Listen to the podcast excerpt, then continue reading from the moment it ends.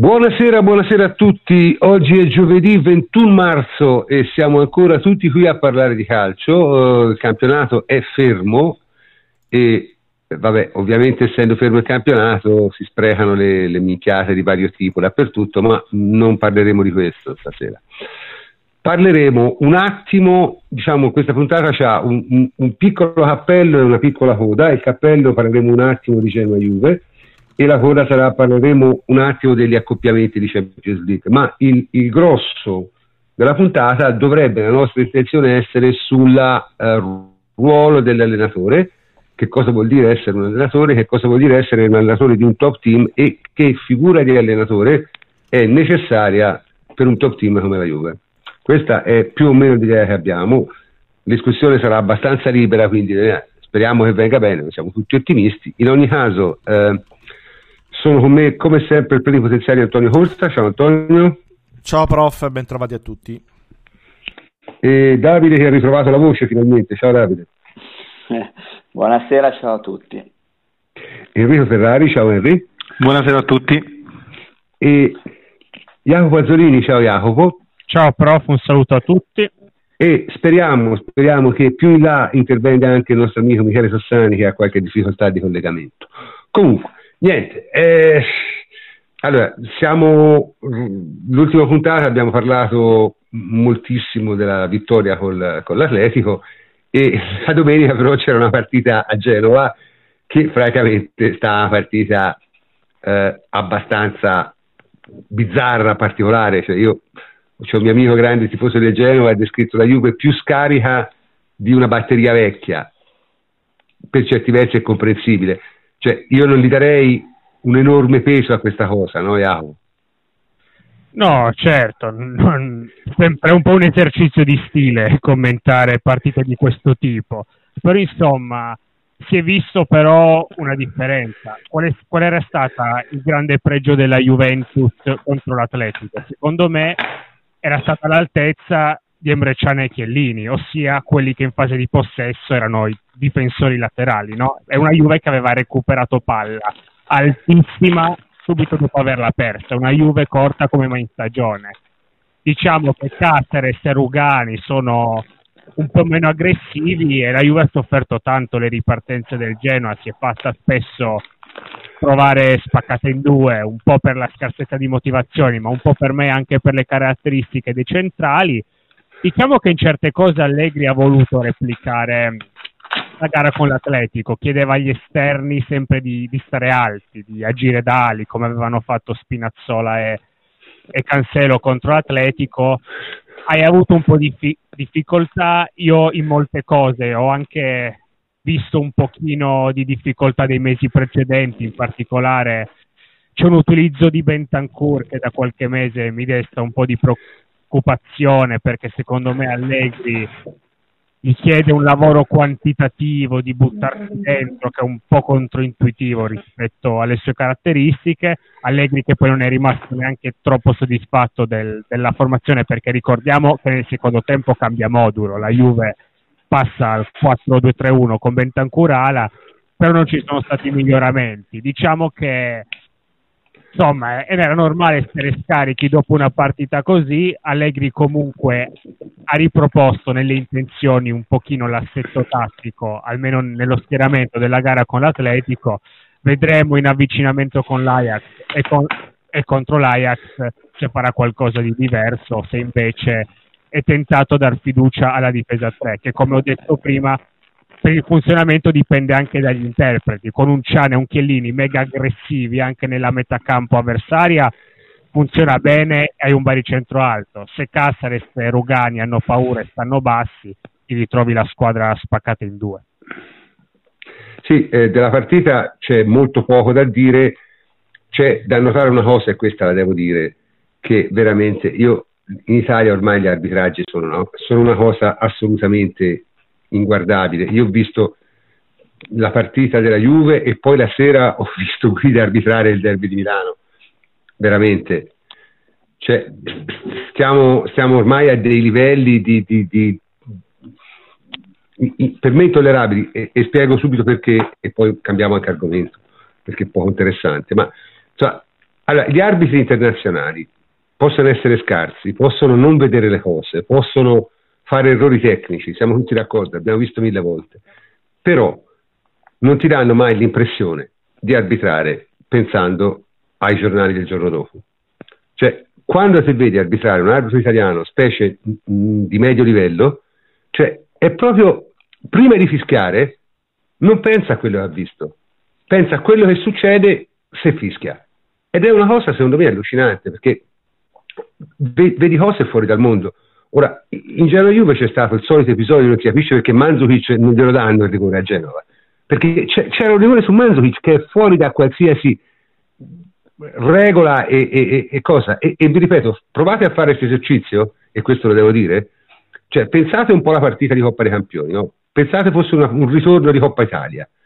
Allora la Juve ha perso 2-0, ne so, con la Roma, fuori casa, poi in casa sta vincendo 2-0 e all'84esimo gli devono fischiare il rigore. Ecco, io scommetto qualsiasi cosa che quel rigore che hanno dato su Bernardeschi, un arbitro italiano, piuttosto che fischiarlo, fa finta di non vedere. Di questo sono sicuro, perché purtroppo questo è il modo in cui si lavora in Italia. Poi le ragioni per cui questo succede ne abbiamo parlato tante volte, secondo me conviene magari parlarne un attimo come ho fatto ieri, essere una partita che non contava niente, ossia almeno si capisce che, che, che, è veramente una cosa che va al di là del, del risultato. In ogni caso, eh, c'è qualcuno che vuole dire qualcosa ancora sulla partita di Genova?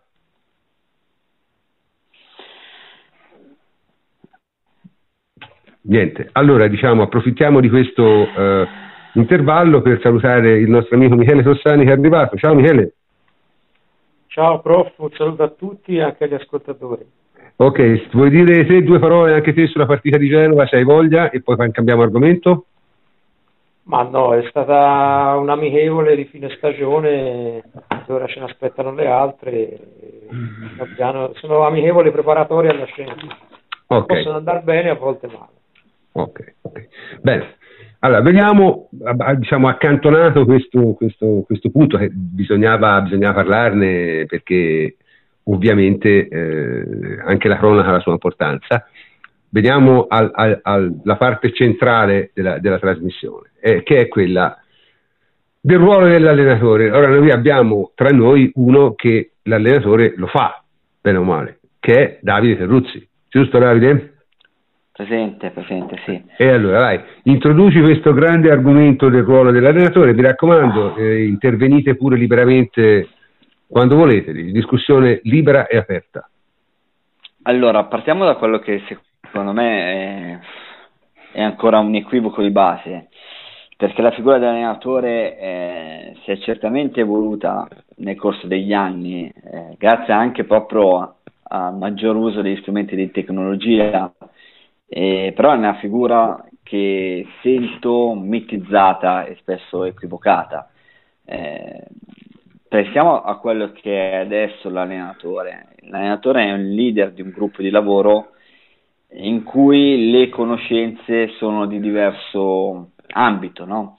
Eh, un tecnico del 2019 deve possedere le competenze per potersi relazionare con un direttore sportivo, un direttore generale, un presidente, e quindi deve comprendere le logiche finanziarie. Se hai un paratici che ti parla di plusvalenze, eh, devi sapere cosa significa e devi sapere quanto una società può spendere o perché può fare determinate scelte sul mercato. Eh, deve anche saper cogliere le esigenze e quanto detto dall'equipe medica, che altrimenti entri in conflitto eh, deve sapere indirizzare il lavoro dei preparatori atletici e, e anche dei collaboratori tecnici. Pensiamo alla figura degli analisti. Gli analisti fino a un decennio fa non, non esistevano, adesso sono una figura di grandissimo impatto. E, ehm, in più chiaramente deve saper gestire un gruppo di individualità eh, ormai i cacciatori sono delle ditte individuali e quindi non possono essere trattate come accadeva negli anni 80 o inizio anni 90 e un allenatore deve porsi con credibilità che è data dal lavoro sul campo e autorevolezza E il calcio, come qualsiasi altro sport, vive di logiche che si basano sull'attività del campo. E ancora troppo spesso si dà importanza alla parte atletica, che è forse la, la parte più semplice, perché mm, lo è sempre stata e lo è tuttora. Allenare la condizione atletica per una squadra, per un preparatore atletici, per un allenatore, non è complicata.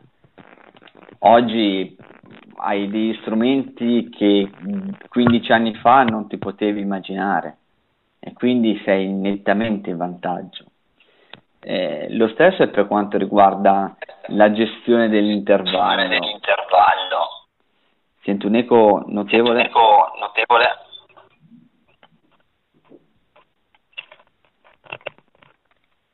Mi sentite? Mi sentite?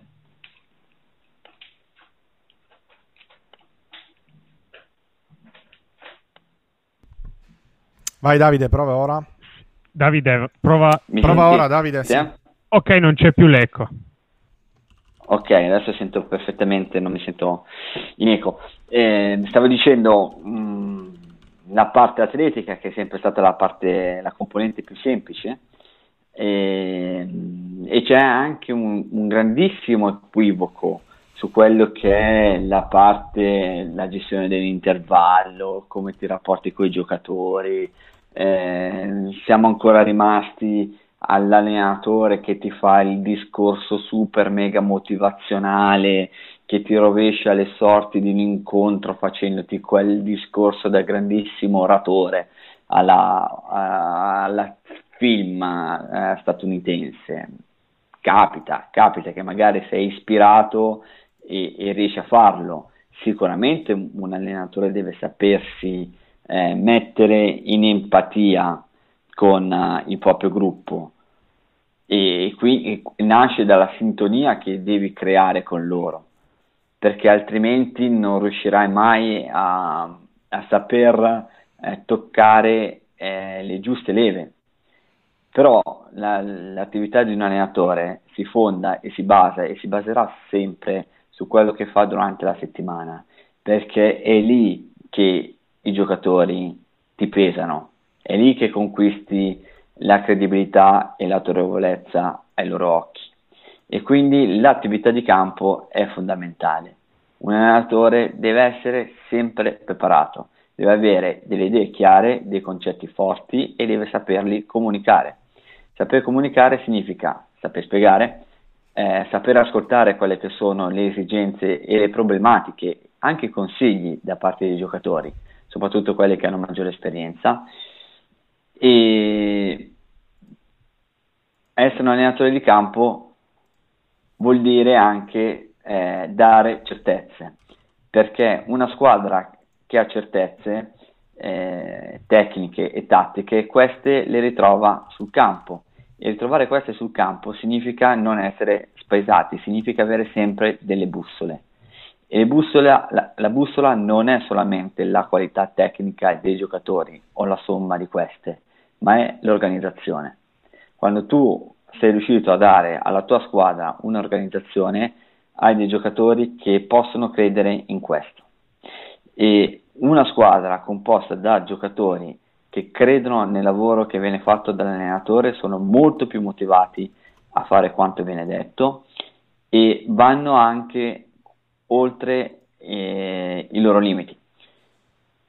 Nella nostra chat di Ateralbus eh, qualche giorno fa facevo l'esempio del Napoli, la differenza tra Sarri e Ancelotti perché è troppo facile e riduttivo prendere la Juventus, secondo me. Se invece si va a prendere il Napoli il lavoro che è stato fatto nel corso di tre anni da Sarri, si vede quanto sia riuscito a entrare in profondità e a conquistarsi mh, l'affetto, la stima da parte dei giocatori che lo hanno seguito totalmente perché sin dal primo giorno evidentemente hanno capito che Sarri è un allenatore che sa lavorare molto bene sul campo, ti sa dare delle certezze e un'organizzazione e che seguendo lui saresti andato ad ottenere dei risultati.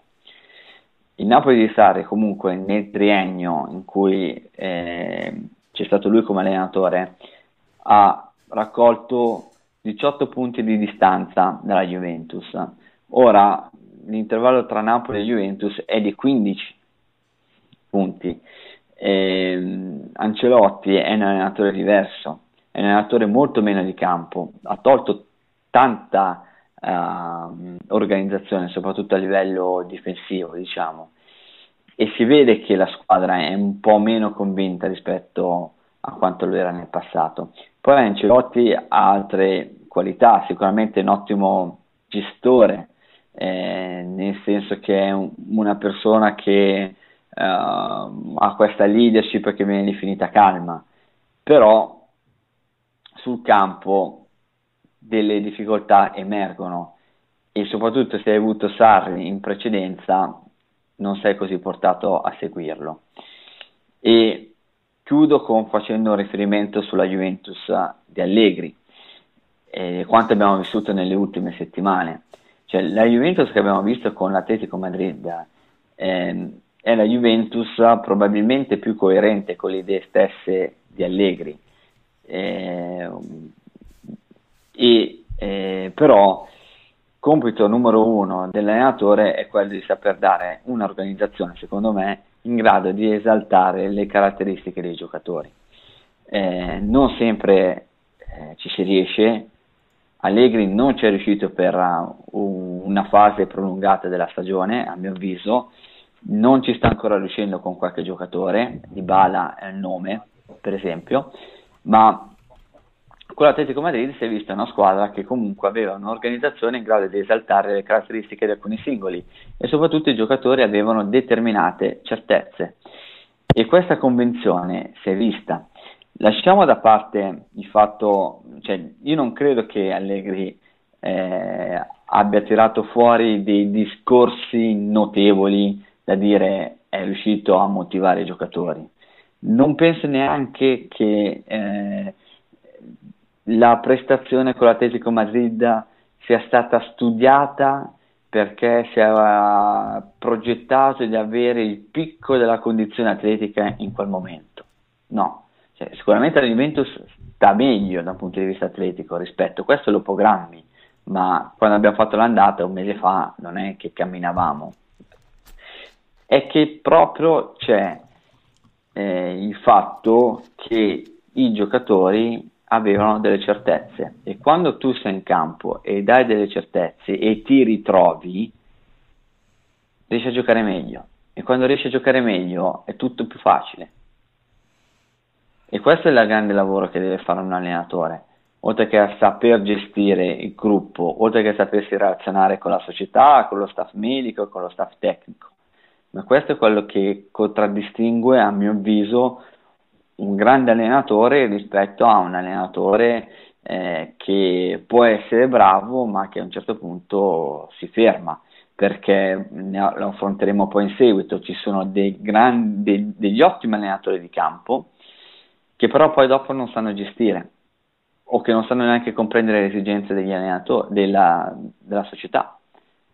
E ci sono ottimi allenatori che a un certo punto della stagione non riescono più a incidere.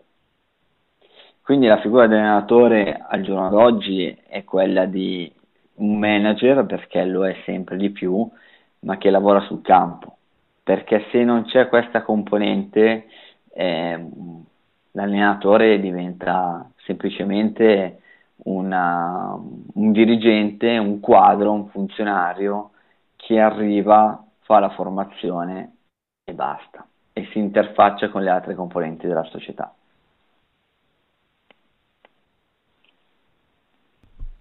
Prof, ci sei di nuovo? No, non lo vedo più. Henry, vuoi dire la tua? So che l'argomento ti sta a cuore. Eh, mm, cioè, n- eh, è difficile fare un... Cioè, Davide ha, ha praticamente detto quasi tutto eh, quello che io mm, posso dire è che allora, per individuare un bravo allenatore credo che sia necessario eh, mettere insieme tutte le componenti che, che ha detto Davide. Ehm, e apro e chiudo parentesi, sono d'accordo con Davide quando dice che la, la, la questione della preparazione atletica è la, forse la cosa più semplice da fare, ma proprio perché oggi ci si affida a dei professionisti eh, e, e a, anche alle, mh, mm, alle macchine, no? eh, quindi questo è facile perché tu ti affidi comunque eh, a professionisti del settore ormai, perché nessun allenatore allena come allenava, che ne so, Trapattoni o, o Nereo Rocco, che facevano tutto loro, dalla preparazione atletica a seguire i giocatori in, eh, a casa, fino a casa, no? Quindi il bravo allenatore oggi eh, davvero ha dei compiti molto specifici. Eh, ed è, è, da mettere insieme non sono, non sono facili, sono cioè un insieme di performance che lui deve controllare, che sono fisiche, psichiche, tecniche, tattiche, agonistiche, eh, e capire dove lui può spingere di più, dove lui riesce a dare il meglio. Eh, quindi l'individuazione del bravo allenatore può essere anche quella di puntare su un allenatore che eccelle in una di queste performance eh, perché capisci che la tua squadra ha bisogno di quello. Poi il mix di tutti questi fattori che ho elencato poi magari eh, dà vita alla squadra eh, che deve appunto crescere ne, nel tempo. Mm, oggi noi, mm, il discorso di Davide è un discorso per i top team, no? perché tutte queste cose le devi comunque ritrovare riscontrare e si, si riscontrano nei top team. Eh, non è semplicissimo ecco, eh, trovare un bravo allenatore che abbia tutte queste caratteristiche e riesca a farle funzionare. Eh, poi nel, nel, caso specifico, non so se vogliamo andare già nel dettaglio dei nomi dei, degli allenatori. No, ci, ci, arriviamo, ci arriviamo con calma. Poi, con calma.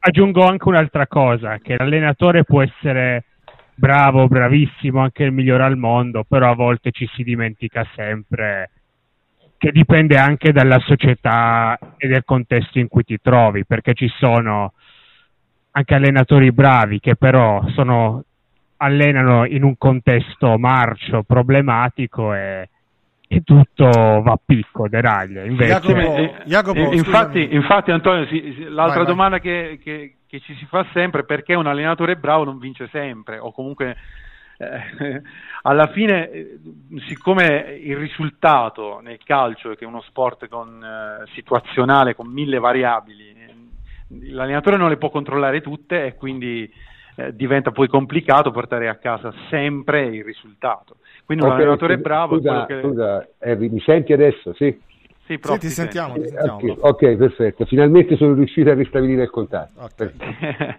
e quindi dicevo, un allenatore bravo alla fine è quello che, eh, che riesce a mettere insieme tutte queste, queste componenti. Eh, scusate un attimo, torno indietro su quello che diceva Jacopo, così coinvolgo anche Mick, eh, Michele. Eh, allora, eh, par- Jacopo parlava del ruolo della società, no? importantissimo, e sono d'accordo ovviamente, perché senza una società forte l'allenatore non è mai forte. Ma quindi quando, eh, la domanda è questa, l'allenatore perde la squadra, quali sono i motivi e dipendono soltanto dai risultati eh, o meno? Questo nella vostra esperienza, eh, da quello che potete rispondere. Vai Michele.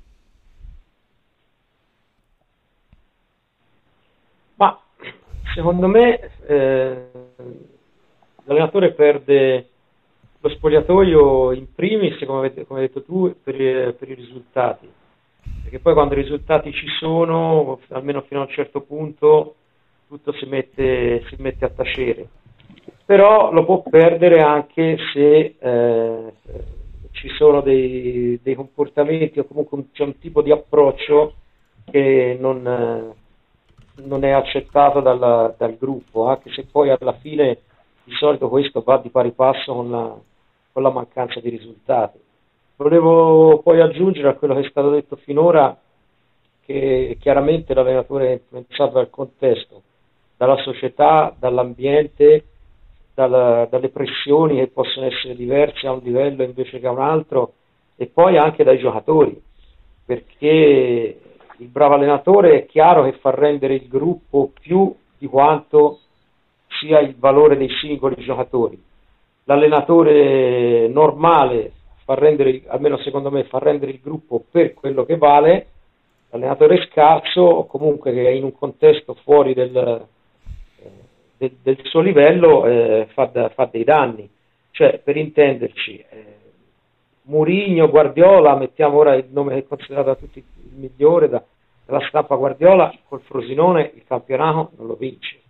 Però probabilmente col Frosinone si salva, eh, così come Allegri vince con la Juve, quando sento dire Allegri vince perché ha una corazzata.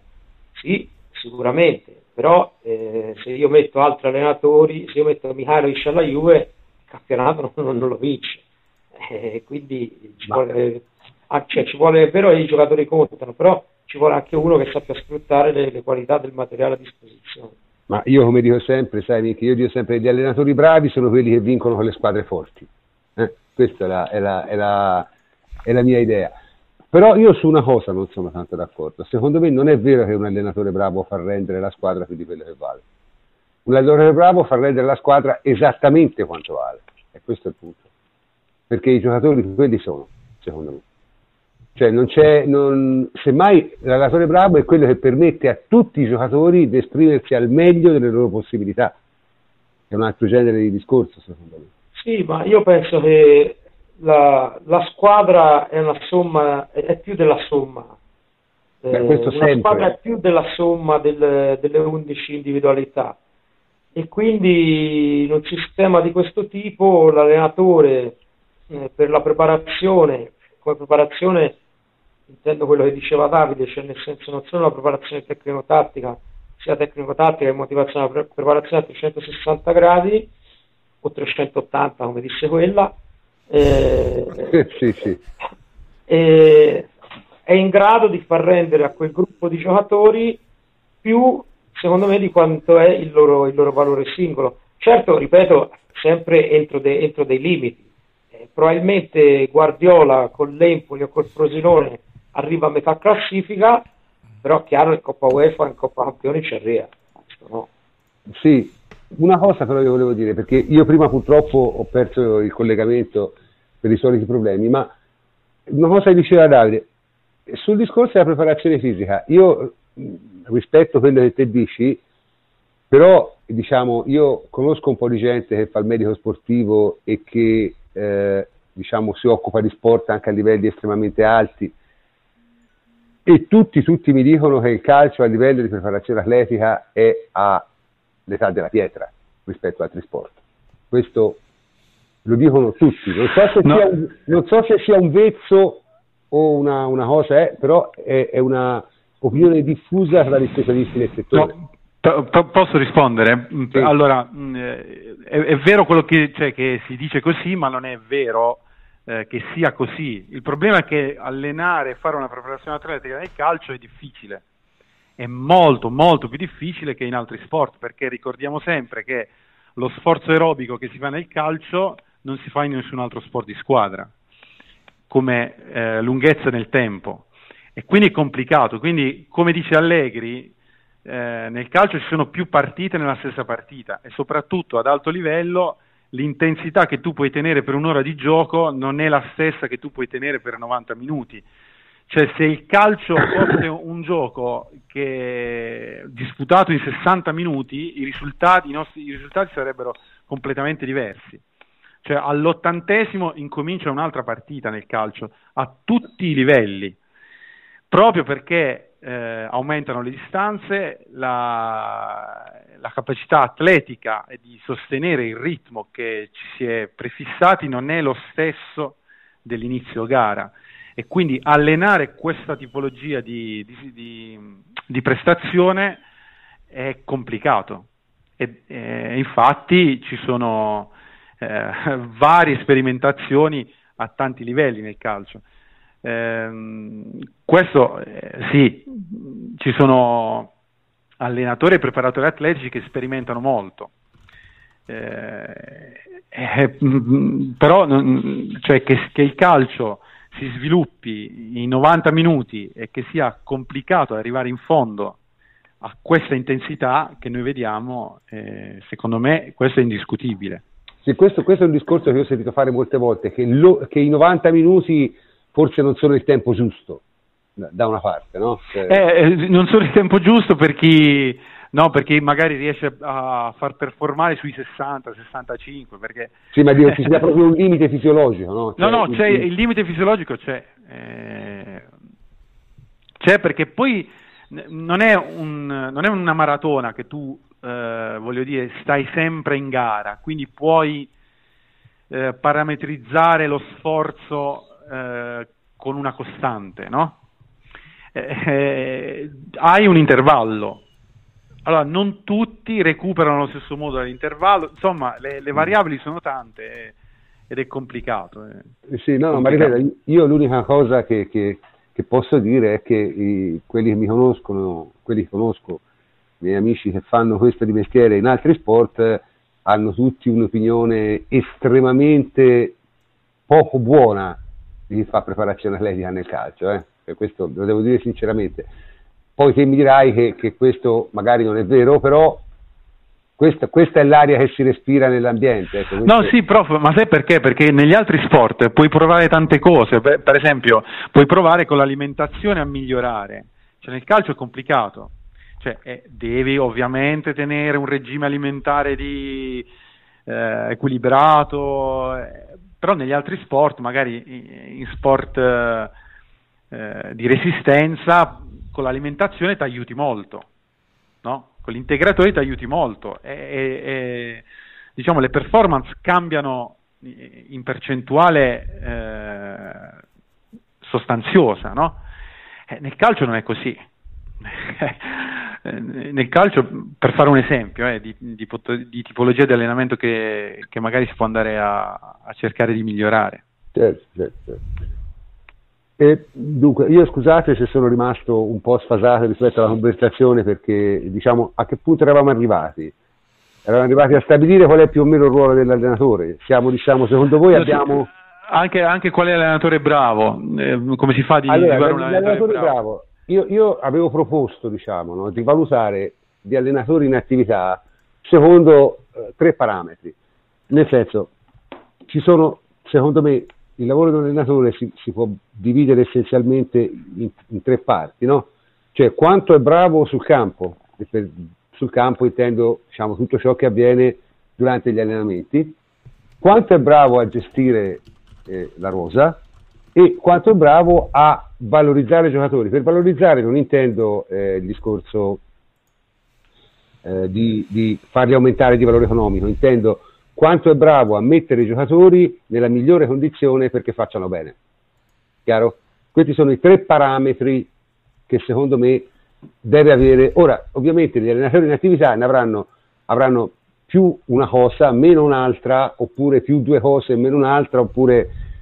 Però è chiaro che, insomma, non se ne esce molto. Un allenatore per allenare un top team deve avere una buona percentuale di tutte e tre queste cose, non so se siete d'accordo.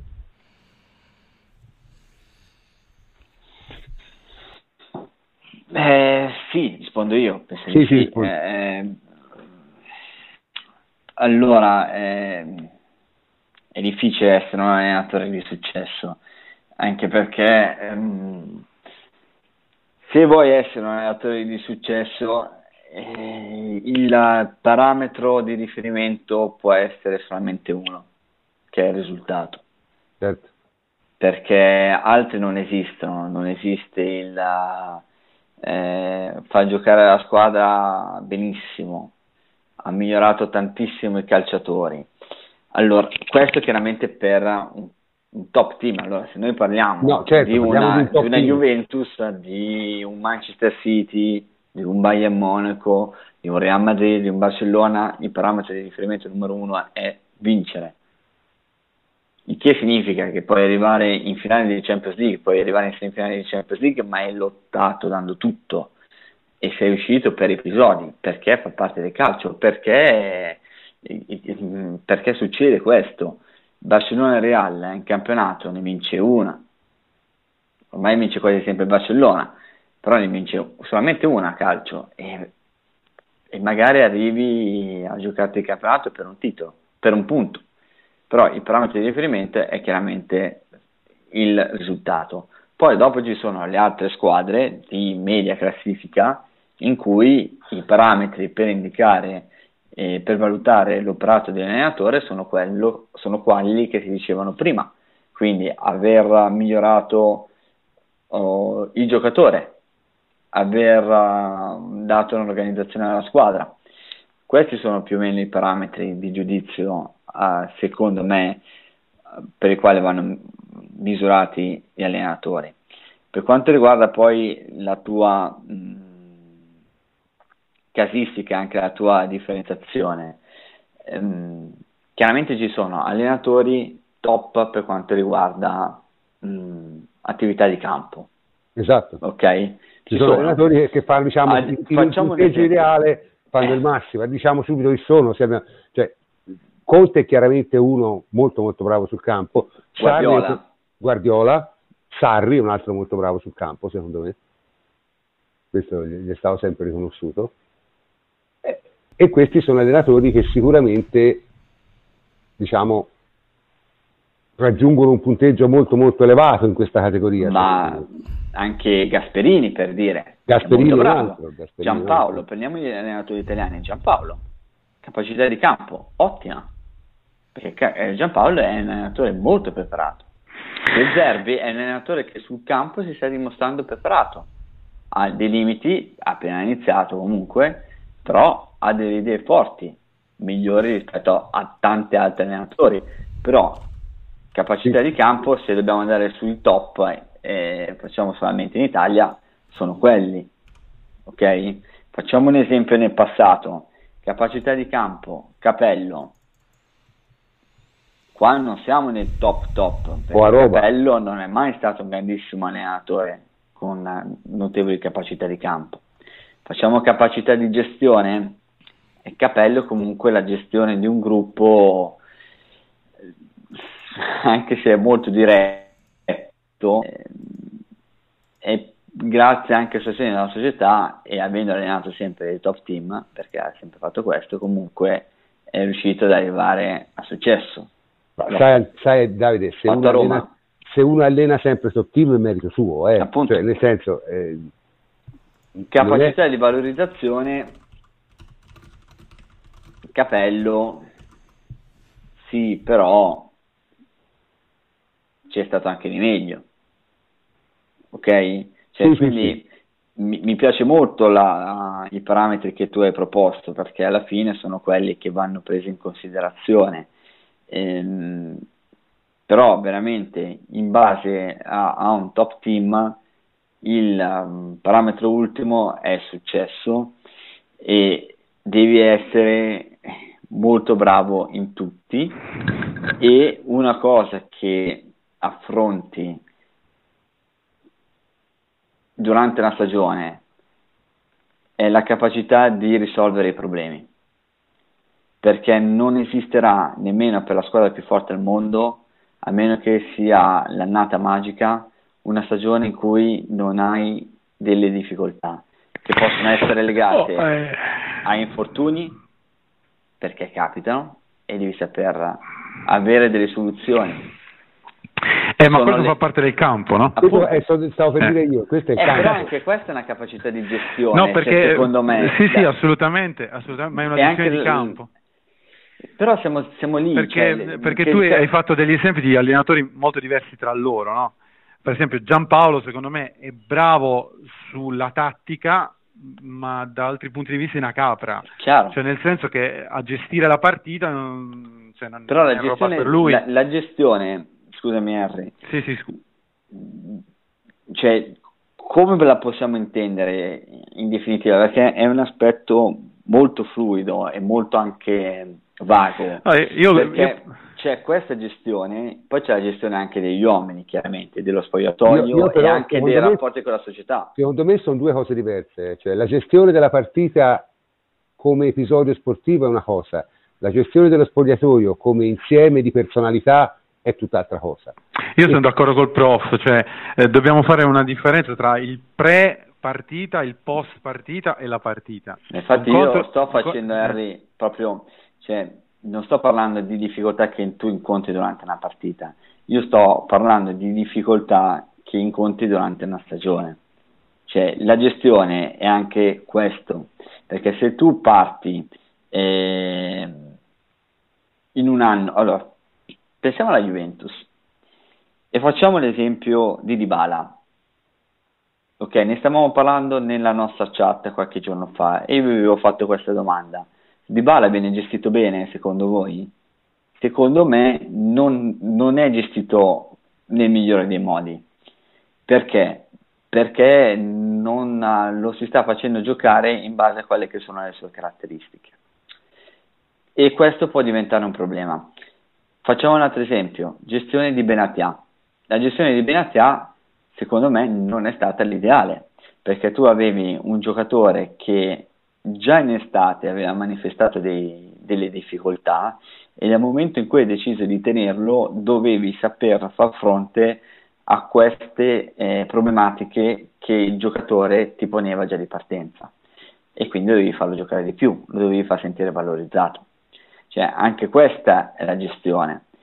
Poi sì, chiaramente però, però, ci sono... Però, però vedi, Davide, hai ragione, però il problema è che la gestione non è la gestione di un singolo giocatore, cioè è, è, sono tutti in cassa. Esatto, esatto. Se gestisci... Sono tutti in cassa, però per come la vedo io, e che poi dopo ti arriva anche una società a misurarti su questo, perché se io ti do un giocatore che a me costa, ho fatto un investimento su quello di 45 milioni e non gioca, io poi dopo vengo a chiedertene conto comunque, perché ho un, va- ho un valore, ho un investimento che viene magari deprezzato e l'investimento per me è pesante. La gestione è anche questa, e anche questa, però, questa secondo me... Non è solamente tenere unito lo spogliatoio. Al giorno d'oggi è questo, perché gestione è anche sapersi interfacciare con la società. E quando vai a interfacciarti con la società è anche questo durante un anno. Sì, però secondo me non, non è molto sensato eh, i, cioè, parlare del singolo giocatore, perché te hai una rosa di 24, 25, 26 giocatori, quindi questo discorso qui è corretto, ma se te lo rapporti a tutto quello che hai fatto per tutti i giocatori, perché magari da una gestione, da un certo tipo di gestione di Bala quest'anno sarà stato gestito un po' peggio, ma altri giocatori saranno stati gestiti meglio e ci hai guadagnato di più. Cioè è un discorso complicato. Quando, quando Henry dice quello che dice, io tendo a essere d'accordo con lui, perché non è una cosa così lineare. Cioè te... Però... Sì?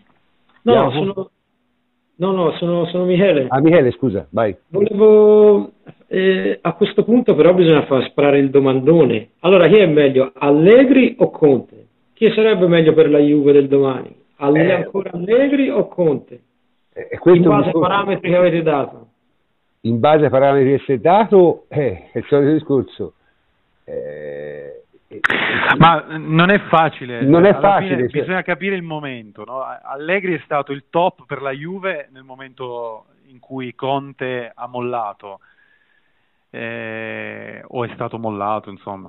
Eh, c'è, stato un, c'è, stato un, concorso di idee. un concorso, sì, sì, ma quindi eh, l'allenatore ideale è stato Allegri perché, come abbiamo detto più volte, abbiamo scritto, ripetuto più volte, è stato quell'allenatore che ha, è riuscito a toccare i tasti giusti per ridare vita a una squadra che sembrava troppo tesa, troppo ancora legata a, solo agli schemi ed era uscita dai principi di, di gio- di, del gioco del calcio, perché eh, quello che mi è sempre piaciuto di Allegri, e cioè che ho imparato a conoscere eh, di Allegri alla Juve, è stato quello di eh, portare il calcio vero, il calcio situazionale, il calcio di gestione dei momenti all'interno di, un, di una squadra eh, in crescita e forte come la Juventus.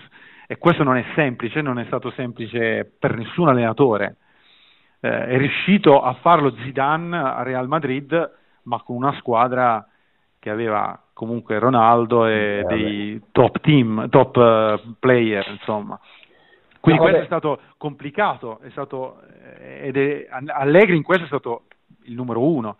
Poi magari adesso la Juve ha bisogno di nuovo, o non lo so se, se, è il momento giusto, di un allenatore che abbia le caratteristiche di Conte o, o come Conte sul campo.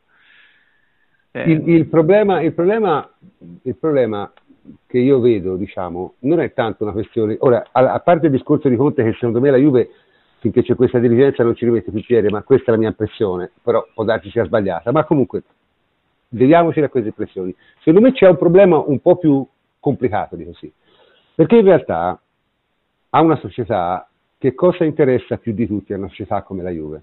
Gli interessa la continuità. Parliamoci chiaro, nel senso, a noi tifosi ci piace vincere la Champions League, ma alla società Juve gli piace arrivare tutti gli anni ai quarti e vincere lo scudetto più volte possibile. E gli interessa farlo l'anno prossimo, l'anno dopo, l'anno dopo ancora, l'anno dopo ancora. Il problema di allenatori, diciamo così, alla Conte è che hanno la data di scadenza. E, e questa è una cosa che un, una, una società sempre più accetterà malvolentieri. Perché l'idea è... Prof, io sono d'accordo, eh, però eh, mh, bisogna... Allora, entriamo su Conte. Conte bisogna anche capire se è cresciuto in questo, perché Conte è un giovane allenatore, non è un allenatore, cioè sembra un allenatore che ha 20 anni nei top team, ma non lo è. Conte è un giovane allenatore che probabilmente ha fatto tante esperienze e magari ha anche imparato, adesso questo non lo sappiamo, a gestire e a smussare quei lati mh, Oddio, a giudicare gestionali... al Chelsea non sì, tanto, eh. Eh, vabbè, però insomma, se n'è andato dopo aver vinto. Cioè, alla fine, sì. se lui alla Juve, allora, e, come e dice dopo aver litigato con Costa e Matic, cioè. vabbè, sai, che, sai che gliene frega a lui che ha litigato con Costa e Matic, a lui gliene frega che ha vinto la Premier e l'FA Cup. Ma comunque, a prescindere da ecco, questo, e questo è il problema. Io, a lui non gliene frega, eh, giustamente. Eh, sì, ma io ti, Chelsea. Ma, eh, eh, al cioè. Chelsea, al, il Chelsea, secondo me, sono contenti i tifosi. Eh. Però ehm, io dico, alla fine dobbiamo capire eh, un allenatore come Conte è, è cresciuto e come dice, come dice, Paratici, dipende dal progetto, come dice Nedved, dipende dal progetto. Se tu a Conte gli fai un progetto di tre anni, ci stai dentro alla grande. E poi, questo è il punto. E poi, tra l'altro, nella società Juve e Conte sono degli sprovveduti. Cioè, a me sembra ovvio che se Conte tornasse alla Juve è perché sa già che c'è un lavoro sul lungo periodo e, perché, e quindi entrambe le parti in causa sono preparate a un certo tipo di rapporto. Cioè, Ma io, io, secondo me in questo un, un peccato di ottimismo. Cioè, io vi vorrei ricordare una cosa, io non mi stancherò mai di, di fare eh, eh, i complimenti alla dirigenza attuale della Juve, ma ricordiamoci anche che la scelta di Allegri è stata una botta di culo, nel senso che hai scelto Allegri perché era libero, se non era libero lui, il 17 di, di, di luglio di quell'anno, ti toccava Mancini o Mihailo. Mihailo, Mihailo. Capisci? Mm-mm. Cioè, quindi voglio dire, non è che è così scontato che quando te sei messo di fronte a una scelta, anche se sei bravo, fai le scelte giuste. Allegri ha avuto una fortuna incredibile a essere libero in quel momento e una bravura incredibile a far vedere che non era solo fortuna. Secondo me, prof, quello che mh, chiede una società, un allenatore, è quello di non andare a creare dei problemi, perché i problemi già esistono, se tu me ne vai a creare per il tuo modo di comportarti, non va bene. Eh, e secondo me va fatta una differenza tra quello che è Conte nel 2019 e quello che è la Juventus nel 2019. I rapporti si sono invertiti, a mio avviso, rispetto all'estate del 2011, perché in quel momento la Juventus era quasi nella esigenza di avere Antonio Conte, non un altro allenatore, ma di avere proprio Antonio Conte, un allenatore di campo fortemente caratteriale amato dalla tifoseria con quel passato. La Juventus aveva bisogno di quello.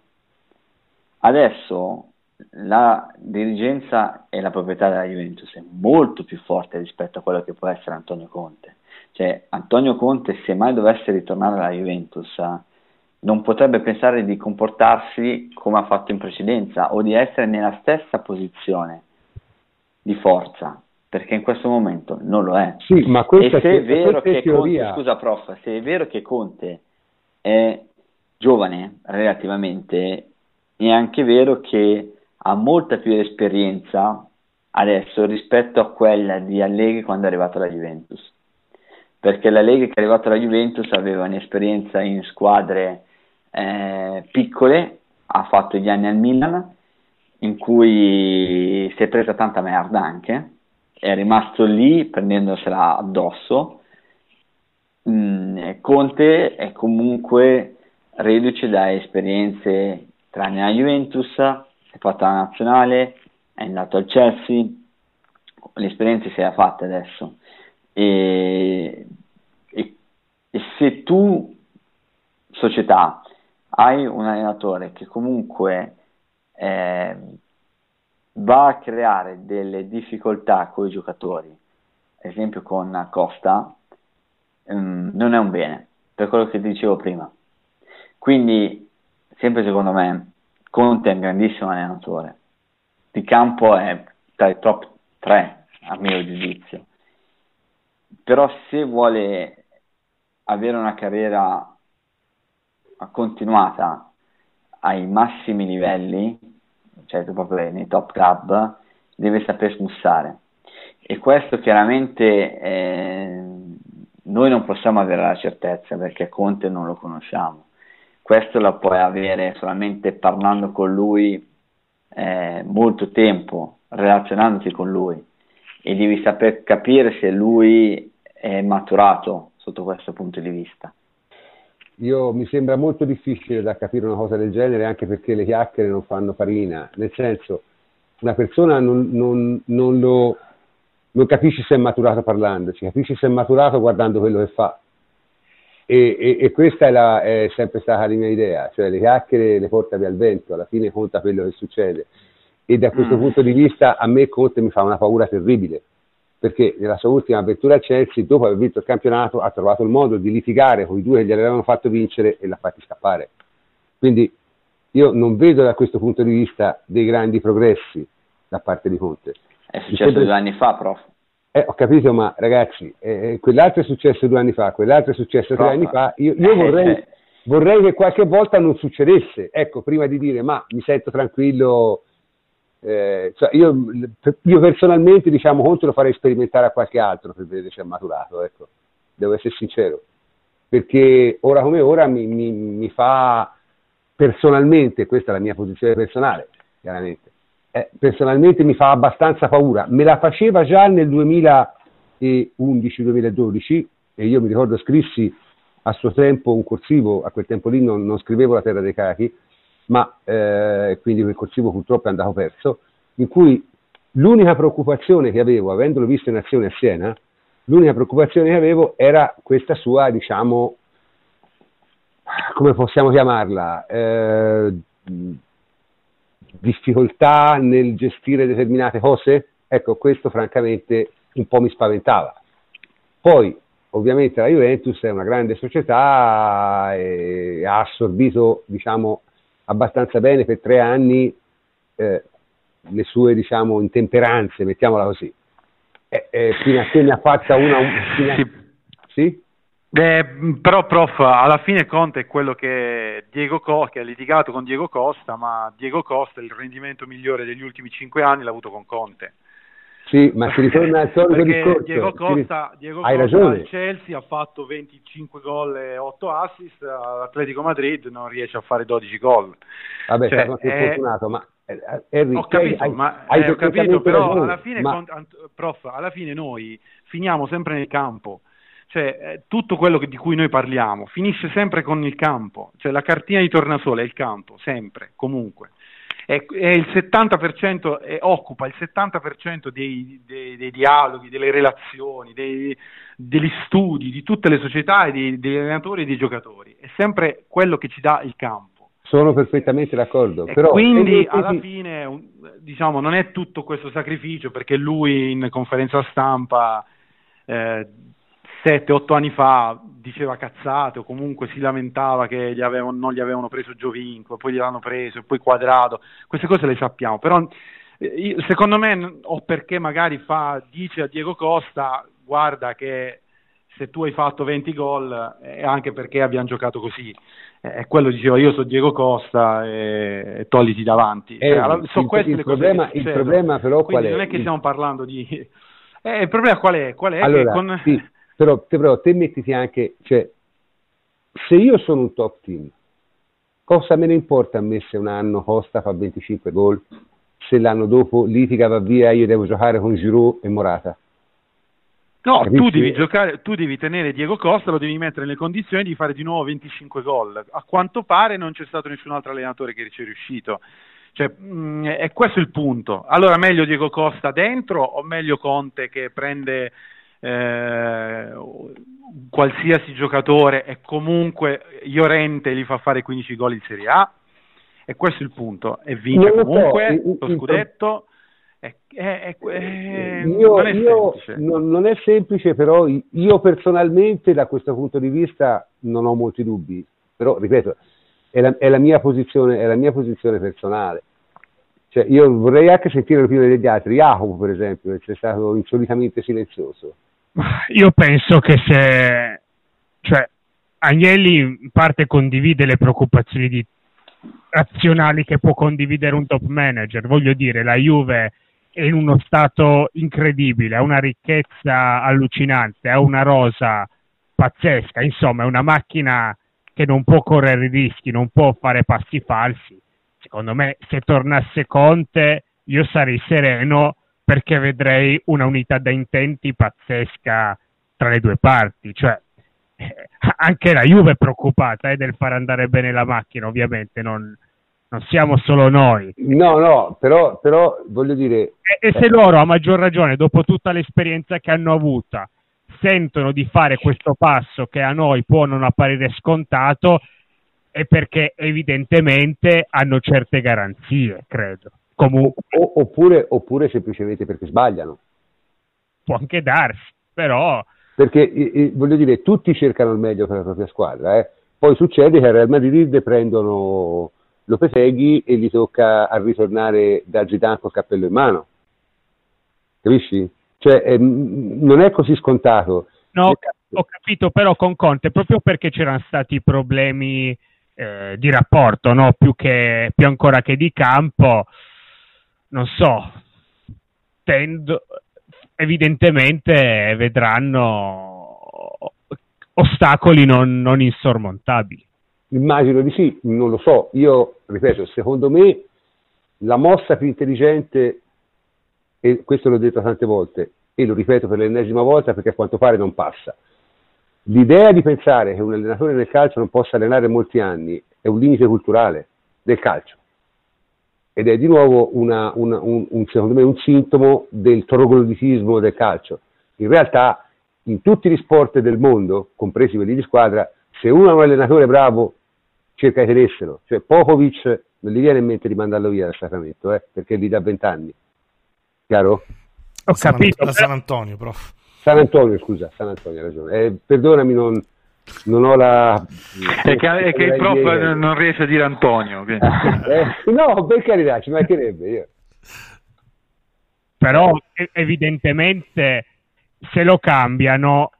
Mh, non è per questioni ideologiche se si arriverà a un cambio, sarà secondo me perché sarà impossibile continuare a causa di una delle due parti in causa o per cause esterne. Cioè... Sì, ma, ma torno a dire, secondo me, allora, è più interesse, cioè nel senso, è paradossale, secondo me, che la Juve pensi a un cambio di allenatore. Avrebbe più senso se Allegri pensasse a un cambio di squadra perché sicuramente va a allenare una squadra più forte guadagnando di più. È chiaro? Quindi è paradossale questa situazione. No, ma, ma quando dicevo, parlavo del possibile cambio, una delle ipotesi era anche quella, eh. Cioè, che, che sì, no, perché noi siamo, noi siamo no, cioè noi diciamo, la, la voce diciamo, che era girata eh, prepotentemente tra le due partite con l'Atletico, ora si è un po' acquietata perché vabbè, insomma, le vittorie calmano tutto, ma era semplicemente quella, no? Eh, però, ripeto, io contro un discorso del... Poi è chiaro, se Allegri decidesse di dire ok, il mio percorso è finito, voglio andare da un'altra parte a prendere più soldi o a cambiare aria, non lo so, e allora te ti trovi costretto a scegliere, a quel punto lì farai una scelta la migliore possibile dettata dalle circostanze, chiaro? E a quel punto lì può essere Conte, può essere Klopp, può essere, di cui non abbiamo parlato tra l'altro, può essere un allenatore di questo genere, può essere anche un'altra figura, perché ci sono anche degli allenatori che sono forse meno famosi, però se, se si vuole un allenatore che dia un, un'impronta tattica precisa alla squadra come Conte ce ne sono altri, ecco, non c'è solo Conte. Però dico, se veramente la Juventus decidesse di eh, non rinnovare Allegri per sua volontà, eh, sarebbe secondo me un, un errore mm, colossale. Ma, allora io su questo prof non sono d'accordo perché se un'analisi, se la Juve fa questa analisi vuol dire che valuta il lavoro dell'allenatore eh, arrivato al capolinea perché quest'anno i problemi che ha avuto la Juventus non li ha avuti gli altri anni con Allegri e che non sono problemi di risultati, eh, sono problemi di eh, sviluppo del progetto in base agli acquisti che sono stati fatti. Punto e basta. Cioè, io la vedo così. Sì, Harry, però anche se così fosse, non è che puoi cambiare un allenatore super vincente perché secondo te un anno Beh, cioè, eh, non è che puoi cambiare anche 10 giocatori perché l'allenatore in il questione discorso, non riesce a, a, far crescere il progetto perché questo la Juve deve so, crescere. Questo non lo so, questo non lo so, Harry. ci sono più giocatori bravi che allenatori bravi in giro. Eh. Eh, beh, eh, cioè, però se le campagne cambiare, acquisti, allora, le camp- cambiare i giocatori. Però allora, c'è da dire una cosa, che da Allegri sono state fatte varie campagne acquisti, sono state fatte campagne acquisti da 10 giocatori nuovi e quando eravamo 10 punti, 12 punti in 10 giornate, adesso non mi ricordo, eh, il problema era che avevamo cambiato tanti giocatori. Eh, poi quando ci siamo trovati l'anno scorso a fare un campionato eh, di altissimo livello, punto a punto col Napoli, eh, il problema era che non avevamo la rosa profonda o comunque i giocatori eh, cioè non avevamo corretto i, gli errori dell'anno precedente nel mercato. Quest'anno abbiamo preso Cristiano Ronaldo e comunque abbiamo dei problemi di sviluppo. E sai, a, quel però, punto, però, a quel punto però, la società dice ok allora cambiamo progetto e questo non significa che, che Allegri sia scarso che Allegri probabilmente non è riuscito a prendersi questa squadra ma ehm, sì, però e questo non è, e questo non è ancora di, detto, insomma. Parlare di problemi di sviluppo quando ha vinto il campionato a marzo e sei le quarti di Champions League, Harry. Però lo sviluppo, lo, sviluppo, lo sviluppo, sai qual è? Che ti trovi Douglas Costa eh, da, da, dal punto di vista della società, Douglas Costa eh, svalutato, Di Bala uguale, ha inserito, Cancelo non fa il terzino o comunque lo fa e non lo fa e non si è riuscito a inserire in un certo modo. Ci sono tutta una serie, eh, continui, hai continuato a proporre un certo tipo di, di, tattica, di gioco nonostante i centrocampisti che hai e che si è visto che eh, lavorano bene in un certo modo e tu devi valorizzare il patrimonio che hai. Io credo che eh, Emre Can ci ha messo sette mesi per fare una partita decente alla Juve perché ha giocato come giocava in Premier, attaccando, aggredendo, andando dritto. Cioè, queste sono le, le cose che credo che la, una società poi stia a vedere, no? No, eh, eh, cioè, poi, però, però Emre Can non è d'accordo con te, eh? No, no, Emre Can secondo me è molto d'accordo con me, cioè, non è che può detto, dire che il suo allenatore è una pippa che non l'ha, l'ha eh no, vabbè, eh, certo, però... deve, dire che, deve dire che per fortuna ha avuto questa idea geniale eh, cioè, poi uno se la può voltare e girare come vuole. Eh, però... Vabbè, però, però, sì, sì, però ti capisci che se, se, si dubita delle parole dei protagonisti, eh, allora diventa tutto soggettivo. Cioè, nel senso, che cosa rimane? Allora rimangono le nostre opinioni e, e, e noi continuiamo serenamente a parlare delle nostre opinioni. Però, voglio dire, se eh, però, ma, cioè, Emre Can ha detto che Allegri lo ha fatto giocare nella posizione che a lui piace e no, che no, predi- ha, no, predilige. Ha detto, ha detto testualmente io non ho mai giocato in questa posizione mm. questo ha detto testualmente l'ha detto lui cioè non è che l'ho detto io l'ha detto lui cioè, non, ha fa- non, ha, non, aveva mai fatto tutte e due le cose nella stessa partita forse. Eh, eh vabbè, però, ho capito. Eh, sì, no, allora, la chiave tattica è quella. Si riferiva alla simmetria, della, cioè palla al piede, Chan quel ruolo a Liverpool lo ha fatto tante volte, era bloccato così, nella riaggressione aveva quei compiti, semplicemente si riferiva, non era abituato a passare da, da 4 in fase difensiva ai 3 in fase di impostazione, giusto per precisione per mettere i puntini su lei. Sì, ma dico, la chiave tattica della partita è stata quella, non è stata un'altra. Cioè, nel senso, io a volte ecco, non riesco a capire come si giudicano. Come si Prof, giudicano... la chiave tattica della partita è stato mettere i giocatori nelle posizioni che più prediligono e al loro posto. Questa è stata la chiave tattica della partita. Facendo una partita che potevi fare solo in un modo, che potevi solo attaccare, eh, perché dovevi fare tre gol anche perché non ti sei mai difeso di cioè, non è che c'era molta tattica, sì, esatto. Ma tra l'altro è anche, scusa Jacopo, il, il modo stesso in cui eh, cioè, la, la, bravura di un allenatore nella preparare la partita è non solo esaltare le qualità dei tuoi giocatori, ma fare in modo che non vengano esaltate quelle degli avversari. Cioè, la mossa Emre Can che va su Morata è ottima, aver giocato con Spinazzola e Cancelo larghi e alti è la soluzione migliore per quelle che sono le loro caratteristiche. Aver messo Pjanic più libero di, e meno costretto a essere l'unico regista basso e, e, quindi dargli la possibilità di essere più presente nella tre quarti avversaria è stata una mossa intelligente.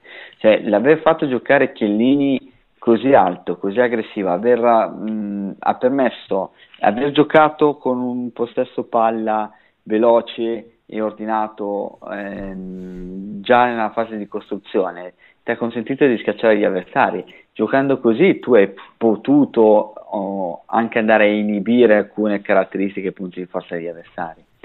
Cioè, eh, questa è stata la bravura di Allegri eh, nel preparare questa partita, perché va a combinare due peculiarità, esaltare le qualità dei tuoi giocatori, andare a limitare quelle, che, quelle degli avversari. E questo è sempre stato un punto di forza di Allegri. Ricordiamoci quando abbiamo giocato contro il Barcellona nel 2015-2016, giusto? Sì, no, sì. no sì, 2016-2017, siamo andati in finale. Ok. Eh, prendiamo le, la partita difensiva che la Juventus ha fatto. Cioè, quella partita difensiva è, è stata un capolavoro ed era completamente diversa rispetto a quella che è stata fatta col Monaco o quella che è stata fatta col Porto prima e quella che è stata fatta adesso con l'Atletico Madrid. Perché quella squadra aveva quel modo di giocare e richiedeva un, una difesa diversa anche, sempre cercando di difendere in avanti perché magari le caratteristiche dei giocatori ti consentono quello, ma quando non è il pallone schierandoti con molto ordine, che era facendo una grandissima densità centrale se vi ricordate, certo. e poi dopo andare in contropiede, perché Barcellona se tu lo attacchi così hai possibilità di fare male, ok? Cioè, questa è la capacità di un allenatore e in questo, chiudo, Allegri si rivela molto bravo eh, soprattutto nella gara di ritorno o quando, come nel caso del Barcellona, conosce molto bene l'avversario perché lo ha incontrato, lo ha incontrato diverse volte e conosce il loro stile di gioco. Quando incontra mh, all'andata magari ci sono delle difficoltà e questo è un suo limite che emerge anche nelle gare secche perché nelle gare secche devi essere mh, un po' meno magari conservativo nei cambi e, e più reattivo nel um, reagire alle contromosse degli avversari. Quando Harry dice giustamente, secondo me, che è stato fondamentale mettere nelle loro posizioni e dare loro i compiti che, sono, che sentono più propri eh, i giocatori, dice una grande verità. Non era successo nell'andata e non succede quando fai giocare eh, Bentancur esterno alto e chiede a lui ampiezza. O al di là di tutto, l'attaccante. Esatto, cioè al di là di tutto della partita col Genoa che mh, mm, è, chiaramente va presa per quello che è. Aver fatto giocare Bentancur nel secondo tempo come esterno a destra non serve. Perché non lo può fare, non lo sa fare. Non puoi chiedere a lui quello. E questo era già successo nel passato e, ed è proprio questo quello che un allenatore mh, mm, deve saper dimostrare di fare nel corso di una stagione. Sì, però vedi, io sono d'accordo, però io sono un uomo pratico. Alla fine a me mi interessa che lo faccia quando serve. Cioè, sì, però, però, lo storico di Allegri dice che in Champions lui fa una, la prima partita male o la seconda partita male e la prima bene, cioè, o una delle due la fa bene perché lui è bravo a leggere quello che è successo all'andata e magari fa la partita su quindi tutta questa tattica, questa, questa gran, questo grande acume tattico, io non lo vedo in Allegri, vedo eh, la capacità senz'altro di fare grandi partite mh, al ritorno eh, questo è sicuro, eh, perché cioè, questo lo dice la storia della Champions di Allegri. Poi eh, adesso avremo comunque una, una prova eh, senz'altro interessante che sarà la partita con l'Ajax. Ecco, adesso, adesso, adesso, ci, stiamo arrivando perché ora io volevo, diciamo, ci siamo un po', abbiamo un po' detto tutto quello che si pensava e, e mi sembra che le posizioni siano emerse abbastanza chiaramente, ci sono delle posizioni nettamente favorevoli a, a, a, Antonio Conte e sappiamo tutti di chi sono, ci sono delle posizioni nettamente favorevoli a una conferma di Allegri e sappiamo tutte di chi sono, e c'è una, una mh, diciamo, un'altra parte che si mantiene diciamo così, abbastanza neutrale da questo punto di vista. Io, ripeto, mi auguro fortemente di non dovermi trovare a fare una scelta eh, forzata un'altra volta, perché eh, è andata bene con Allegri, ma non è detto che ti vada bene un'altra volta.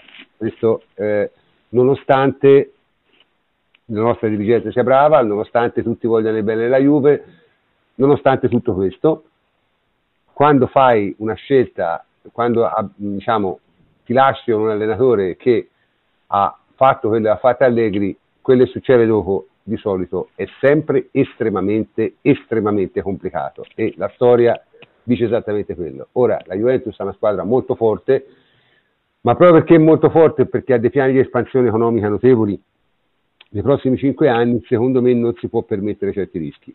Questa è la mia impressione. Però, eh, ripeto, non, non, è detto che sia l'impressione della società. Io eh, ho, ho meno fiducia di voi mettiamola così, nel, nel, nell'infallibilità della nostra dirigenza. Sicuramente sono molto bravi, ma non sono infallibili. E prendere decisioni diciamo, in cui c'è un certo tipo di pressione beh, si può sbagliare.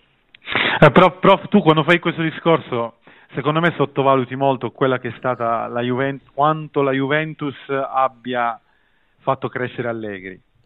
Perché secondo me, secondo me la verità sta nel io, mezzo. Come, come, ho detto tante volte, come ho detto tante volte, quando è arrivato Allegri, eh, che diciamo io personalmente, ma non solo io, non, avevamo, non avevo una grande opinione dell'allenatore Allegri.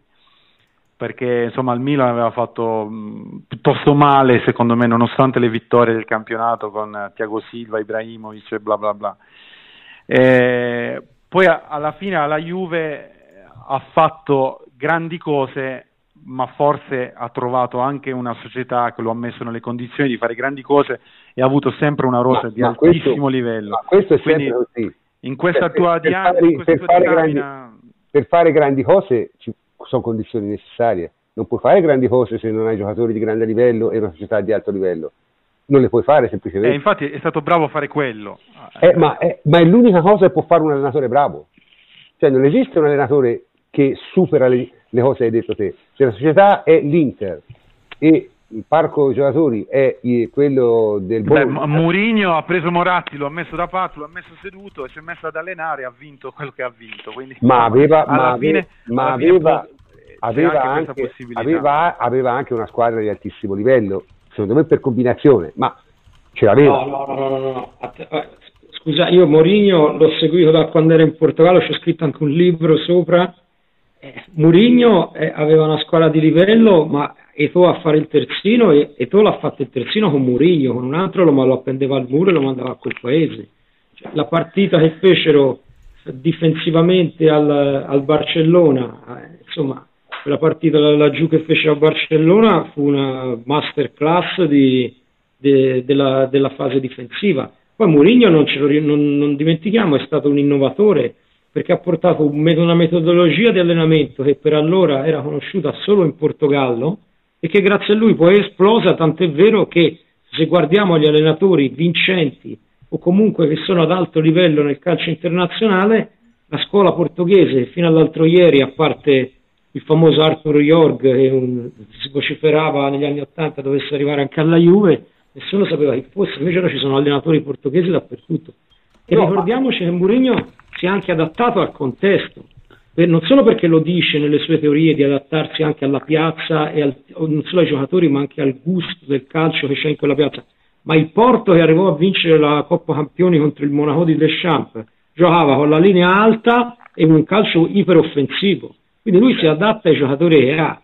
Ora allora, magari sta un po' in decadenza, ma lì non è che fece un ma non è, non è, scusami, nessuno sta mettendo in discussione eh, le, le capacità e le vittorie ottenute da Mourinho. Non è questo il punto, non stiamo parlando di questo. Io, io dico semplicemente un'altra cosa, che gli allenatori forti non possono non vincere se non hanno una società forte e un parco giocatori forte, altrimenti mh, non ne hanno proprio la possibilità. Cioè, è, questo, è questo il punto. E comunque, a maggior ragione, se Allegri è cresciuto grazie alla Juve, adesso è cresciuto e fa lo mandi via? cioè... No, ma magari hai bisogno di altro, cioè, magari hai bisogno di altro. Io sono convinto, prof, tanto lo sai, che Allegri, questo è l'ultimo anno di Allegri, ma proprio perché la Juve vuole, vuole cambiare e pensa che non sia più ehm, mm, questo sì, l'allenatore sì, giusto per il progetto che hanno in io, mente. Io, io mm, capisco questo punto di vista, mantengo la mia convinzione che se questo è il loro pensiero fanno una cappellata di dimensioni cosmiche. Però, voglio dire, nel senso, ho la mia opinione, eh, è mia, me la tengo e, e, e, si va avanti così. Chiaramente nessuno di noi prende le decisioni, possiamo solo esprimere le nostre opinioni. La mia è che se questo è la linea di ragionamento della dirigenza attuale della Juve, sbagliano, molto semplicemente. Poi, magari mi sbaglio io e finisce lì, però eh, questo penso e questo devo dire. Non, non, non, eh, non, posso, posso fare altrimenti, ecco, non posso fare altrimenti. Comunque, parlando un attimo, entrando un attimo nella parte finale della nostra trasmissione, abbiamo questi accoppiamenti di Champions, no? che, che, sono per certi versi, diciamo, abbastanza interessanti, perché, perché questa volta sappiamo addirittura eh, non solo eh, le quarti di finale, ma addirittura anche le possibili semifinali, no? E questa è in qualche modo una novità. Per esempio sappiamo già che il Barcellona se lo troviamo, lo troviamo in finale, per dire, no? Questo comporta qualche differenza secondo voi? Davide, te che ne pensi? Ma eh, a parte il mio sogno che è Juventus Barcellona in finale, eh, ah, scusate, scusate dal, dico una cosa, dal punto di vista della probabilità non cambia assolutamente nulla, eh? cioè, nel senso fare il sorteggio prima o dopo è uguale, assolutamente uguale. L'unica cosa che cambia è il fattore psicologico, e te sai già prima chi potenzialmente puoi affrontare. È l'unica differenza, ma dal punto di vista probabilistico è esattamente uguale. Prego Davide. Sì, eh, cioè, io sono sempre dell'idea che Barcellona sia meglio affrontarlo in una gara tra andata e ritorno piuttosto che in una gara secca e quindi avrei preferito averlo nella stessa parte del tabellone. Eh, chiaramente il sorteggio di, di Champions League eh, per quanto riguarda la sfida dei quarti ci mette in una posizione di vantaggio perché è inutile eh, fare tanti discorsi e secondo me è anche sbagliato essere ehm, diciamo falsi. Chiaramente l'Ajax è una buona squadra ha delle idee di gioco ha delle ottime interessanti. È la squadra migliore possibile, Davide. Dai, però è la squadra migliore, cioè, la seconda squadra migliore possibile. No, per me la prima proprio. Eh, io avrei preferito prendere il Porto. Quando ha preso l'Ajax, mi ricordo che era, giustamente era venerdì scorso, no? E in ufficio, oltre a me, ci sono altri due tifosi della Juventus. Loro due eh, hanno sorriso notevolmente, diciamo, perché è inutile fare tanti discorsi. Va bene, ottimo. E devi andare in semifinale perché questo è il tuo obiettivo e, ed hai molte possibilità e molte potenzialità per raggiungerlo. Per quanto riguarda i possibili avversari, eh, è una bella sfida da questa parte del tabellone. Secondo me non ti aiuta a sapere, ah ma io posso giocare con Manchester City o, o con uh, il Tottenham. Non ti aiuta perché ehm, la Juventus vince i campionati perché sa affrontare una partita alla volta. E se già incomincia a pensare al City fa un errore quindi prima c'è l'Ajax e affronteranno questa partita. Mm, anche a livello psicologico a livello emotivo niente devi pensare all'Ajax. Poi penserai eventualmente a chi andrai a incontrare. Eh, eh, City e City è una squadra che... Diciamo, mettiamola così, que- nell'altro diciamo, quarto che ci appartiene, il City va considerato favorito secondo voi? Sì, però secondo me non così non largamente di mo- non di favorito. Molto, eh, non, non, di, di molto, molto, secondo me. Perché ehm, è il discorso che in queste settimane abbiamo affrontato anche sui social, no? È l'allenatore perfetto per la Champions non esiste. Eh, l'unico possibile immaginabile al giorno d'oggi è Guardiola, perché c'ha, eh, Guardiola, scusate, Zidane, perché c'è il record 3 su 3, quindi 100% di Champions. Guardiola ha avuto delle, dei passaggi a vuoto notevoli, no? Certo. Delle sconfitte anche pesanti, delle belle mazzate, con squadre forti. Eh, quindi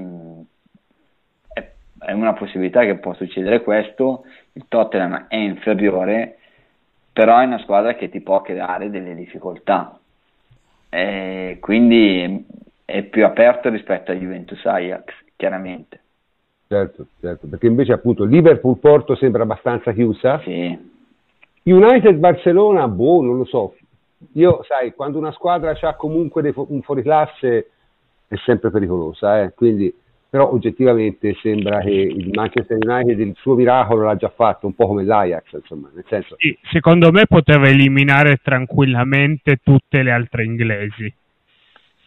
Bar- col Barcellona tendo a darla, darlo molto sfavorito e tra l'altro il Barcellona credo che sia anche, anche loro motivati a mille per quest'anno, dopo le eliminazioni brucianti del triennio passato, aver sempre visto Real Madrid trionfare nonostante in Liga prevalessero sempre, secondo me la vedono proprio come la grande occasione.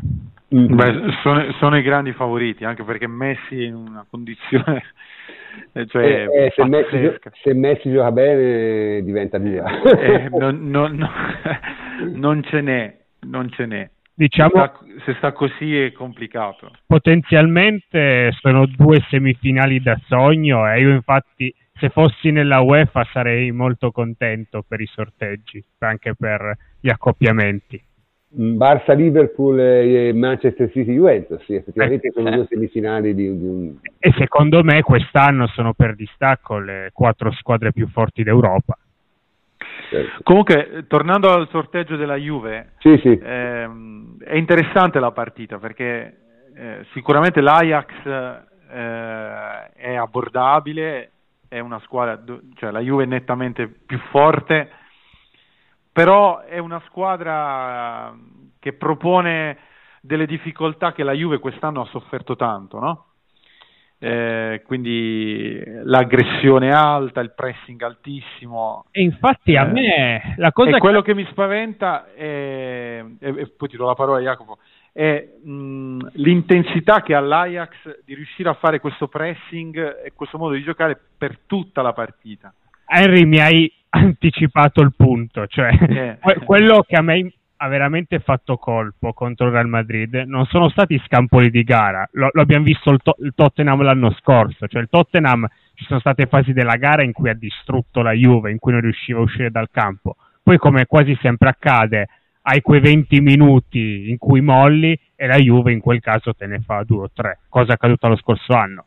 A me l'Ajax ha impressionato contro il Real Madrid perché è stato continuo nei 180 minuti, cioè non ha quasi mai avuto una caduta a vuoto anche, anche i gol che poi ha fatto il Real Madrid eh, in Olanda nel, quando, nel massimo forcing dell'Ajax non è che sono state dormite, dormite loro, cioè erano stati meriti del Real Madrid. Quindi, comunque, sei fo- forte, sei favorito, però è una squadra allenante, diciamo. Perché non, sì, non è allenante, però eh, io ripeto, io al solito mi baso sui precedenti. Queste squadre qui come l'Ajax che hanno la stagione, cioè la squadra diciamo l'underdog che arriva, fa la stagione miracolosa, arriva più lontano di dove si aspettava, a un certo punto il muro lo trova. Capita sempre così, perché eh, l'Ajax il suo miracolo l'ha già fatto. Ora che riesca a fare due miracoli di fila, io francamente lo trovo problematico, anche perché l'Ajax ha una cosa che, che nessuno dice perché ora sono tutti eh, diciamo giustamente ammirati da, da, da, da De Ligt, l'Ajax centralmente concede tantissimo, cioè in un certo senso è la squadra opposta all'Atletico, cioè non, mm, che, l'Atletico chiude il centro e deve andare sulle ali, all'Ajax centralmente eh, praticamente è, è, il, il punto però è superare quella prima pressione per andare centralmente. Certo, però secondo me, voglio dire, No, la, io, io, la, io credo che... Real Madrid, la partita del Real Madrid funziona fino a un certo punto perché il Real Madrid è veramente una squadra quest'anno senza capo né coda.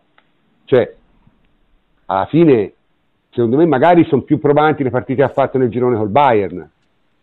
Ma il Real Madrid quest'anno eh, niente male. Che non ha grande equilibrio e una squadra che non ha equilibrio contro una squadra come l'Ajax che ti pressa tutto il tempo e, e corre e si trova sempre a mal partito. Contro una squadra che abbia un, una disposizione tattica più equilibrata Ma la, l'Ajax, l'Ajax, l'Ajax ha un grande difensore ha un grandissimo centrocampista e ha tanti mh, talenti tecnici davanti che comunque non hanno nulla da imparare diciamo da, dai più grandi a livello tecnico, no? Perché sono tutti giocatori molto tecnici, molto sì. forti tecnicamente nel breve, eccetera, poi corrono tutti. Eh, io intendevo dire che mh, presenta un piano partita differente e che la Juve ha sempre sofferto quest'anno, cioè la Juve eh, ha sofferto le squadre con, ad alta intensità che pressavano molto alto. E infatti eh. parla analizzando la gara con l'Ajax, noi dobbiamo dimenticarci l'Atletico e pensare più alle partite contro esatto. Atalanta e Lazio. Perché... Sì, però io mh, sono d'accordo con voi e penso che abbiate ragione perché il, ehm, l'Ajax sicuramente ci va a porre delle difficoltà ehm, che abbiamo subito, ma non solo quest'anno, nel corso degli anni, diciamo eh, ed è interessante notare come siano delle difficoltà ehm, diverse, quasi opposte rispetto a quelle che abbiamo incontrato e che ci ha posto l'Atletico Madrid. Eh, ed erano difficoltà che anche queste avevamo subito non solo quest'anno, cioè la Juventus ha avuto problemi grossi quando ha incontrato squadre che si difendono nella metacampo. Sì, ma avevi soluzioni però, avevi trovato soluzioni per uscire, avevi trovato soluzioni. Sì, però tante volte noi quando siamo lì non riusciamo a fare, perché uno dei grossi problemi della Juventus è che non riesce a trasformare il possesso palla, la, diciamo anche la mole di gioco che puoi produrre in occasioni pesanti e, e, soprattutto contro una squadra che è molto forte nel difendersi, che è una delle migliori. Cioè, noi nel corso degli anni contro squadre che sanno difendersi bene abbiamo avuto dei problemi, così come abbiamo avuto dei problemi contro squadre che sanno pressarti bene. Però, è sempre però, successo eh, questo, sono difficoltà diverse. Sono difficoltà diverse. Però, però, il peso, secondo me, dell'Atletico Madrid non è, può essere paragonabile a quello dell'Ajax, perché l'Atletico Madrid è la squadra probabilmente più forte a fare quel tipo di gioco lì. No, no, ma certo, però non, non, si è detto che, cioè, che, una partita è proibitiva no, per, per la Juve. È no, interessante secondo me proprio quello che, su cui ponevi l'accento tu, cioè il fatto che adesso è una partita completamente diversa dal punto di vista tattico, e cioè quindi proporrà eh, problemi diversi da affrontare. Ecco, e allora eh, vediamo, questo è interessante. Veniamo, veniamo allora su questo. Dice, allora, il piano gara attuato con l'Atletico chiaramente da buttare via, perché non puoi applicare lo stesso piano gara con, con, con una difesa alta, con, con, la difesa a 3, eh, contro l'Ajax, perché sarebbe un suicidio secondo me quello. Eh, e quindi qual è? Beh, Allegri avrà Ma... tanta scelta perché credo che avrà la rosa a disposizione. Eh, insomma, avrà molta più scelta che non al ritorno contro l'Atletico. Quindi... Prof, la, la, te, l'ha eh, detto, infatti... te, l'ha detto, Davide in, in, realtà. Scusa se intervengo. Il problema è quello che abbiamo evidenziato in quei podcast dove poi ci accusano, siamo stati troppo duri, eccetera. Oppure era colpa della condizione fisica e basta. Che vabbè, fa. Secondo me è un po' superficiale.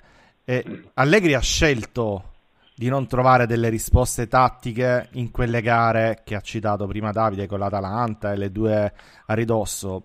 Si andarono proprio a schiantare continuando con una formazione palesemente errata. Ora possiamo dare la colpa, voleva fare la sorpresa all'Atletico, la condizione no, no, del campo, no, la neve, la du- quello che vogliamo, però ha scelto di non, di non provare nulla. Cioè, ha scelto di continuare a giocare sapendo esattamente dove l'avrebbero aggredito, dove avremmo sofferto. Abbiamo sofferto, abbiamo fatto la figuraccia. Ora è spalle al muro, nel senso che non lo può fare. Contro l'Atletico, me... de- contro l'Ajax no. lo devi comunque rispettare. Non puoi eh, pensare di fare la tua gara di sempre quando sai che comunque la soffri una squadra del genere ha ragione Harry e quindi devi far vedere qualcosa di diverso cosa che non hai fatto durante il campionato Do- non l'hai domanda. utilizzato cosa?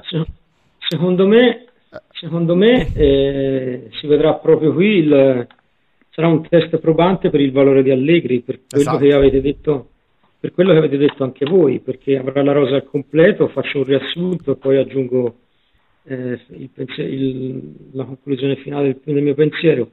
Avrà la rosa al completo, avrà un avversario contro il quale dovrà affrontare qualcosa di nuovo, c'è una squadra che fa un pressing ultra offensivo continuo per 90 minuti, 180 minuti e dovrà eh, scegliere il, il, piano gara migliore. Allora eh, una, cercherà di fare difesa posizionale e colpire in contropiede, allora metterà di nuovo De Sciglio terzino per cercare di fare difesa posizionale, perché magari Cancelo se viene aggredito va in difficoltà, oppure invece schiererà Cancelo terzino, faccio per dire una cosa, perché bisognerà cercare di uscire dalla prima pressione, perché sappiamo che uscita dalla prima pressione l'Ajax poi ha delle difficoltà a difendere in campo aperto.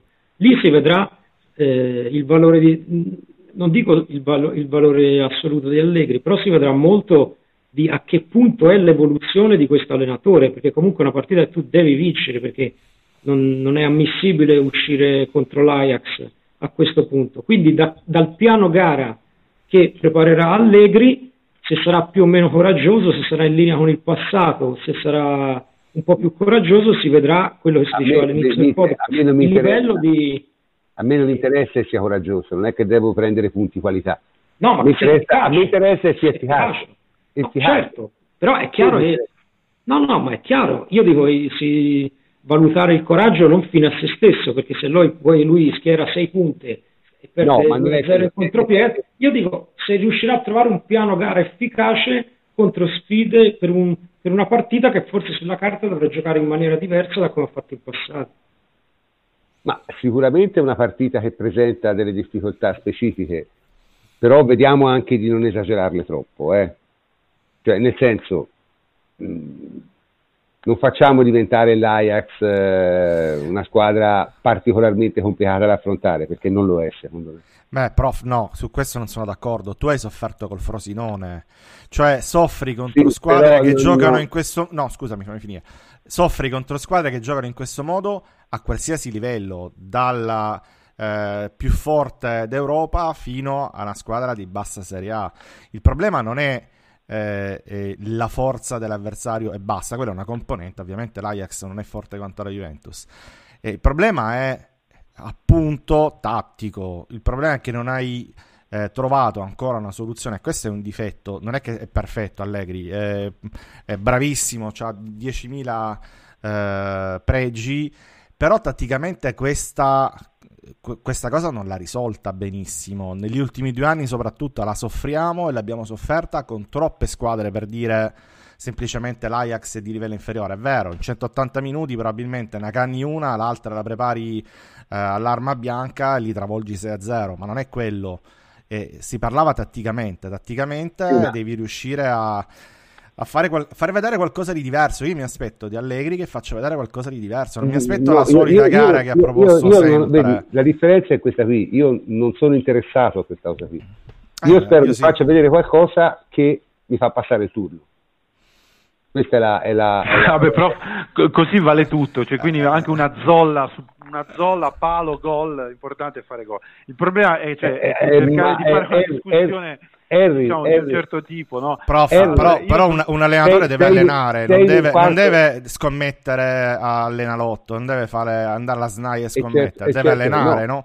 Eh, deve certo allenare. No. Allora tu devi avere un piano partita, devi preparare la partita in un certo modo e noi su quello io, dobbiamo io, valutare poi o meno la prestazione eh, sì, dell'allenatore, non, su, sì, non sul certo. fatto che passi o meno il turno, perché quello... Beh, insomma, no. Ha la sua rilevanza, eh?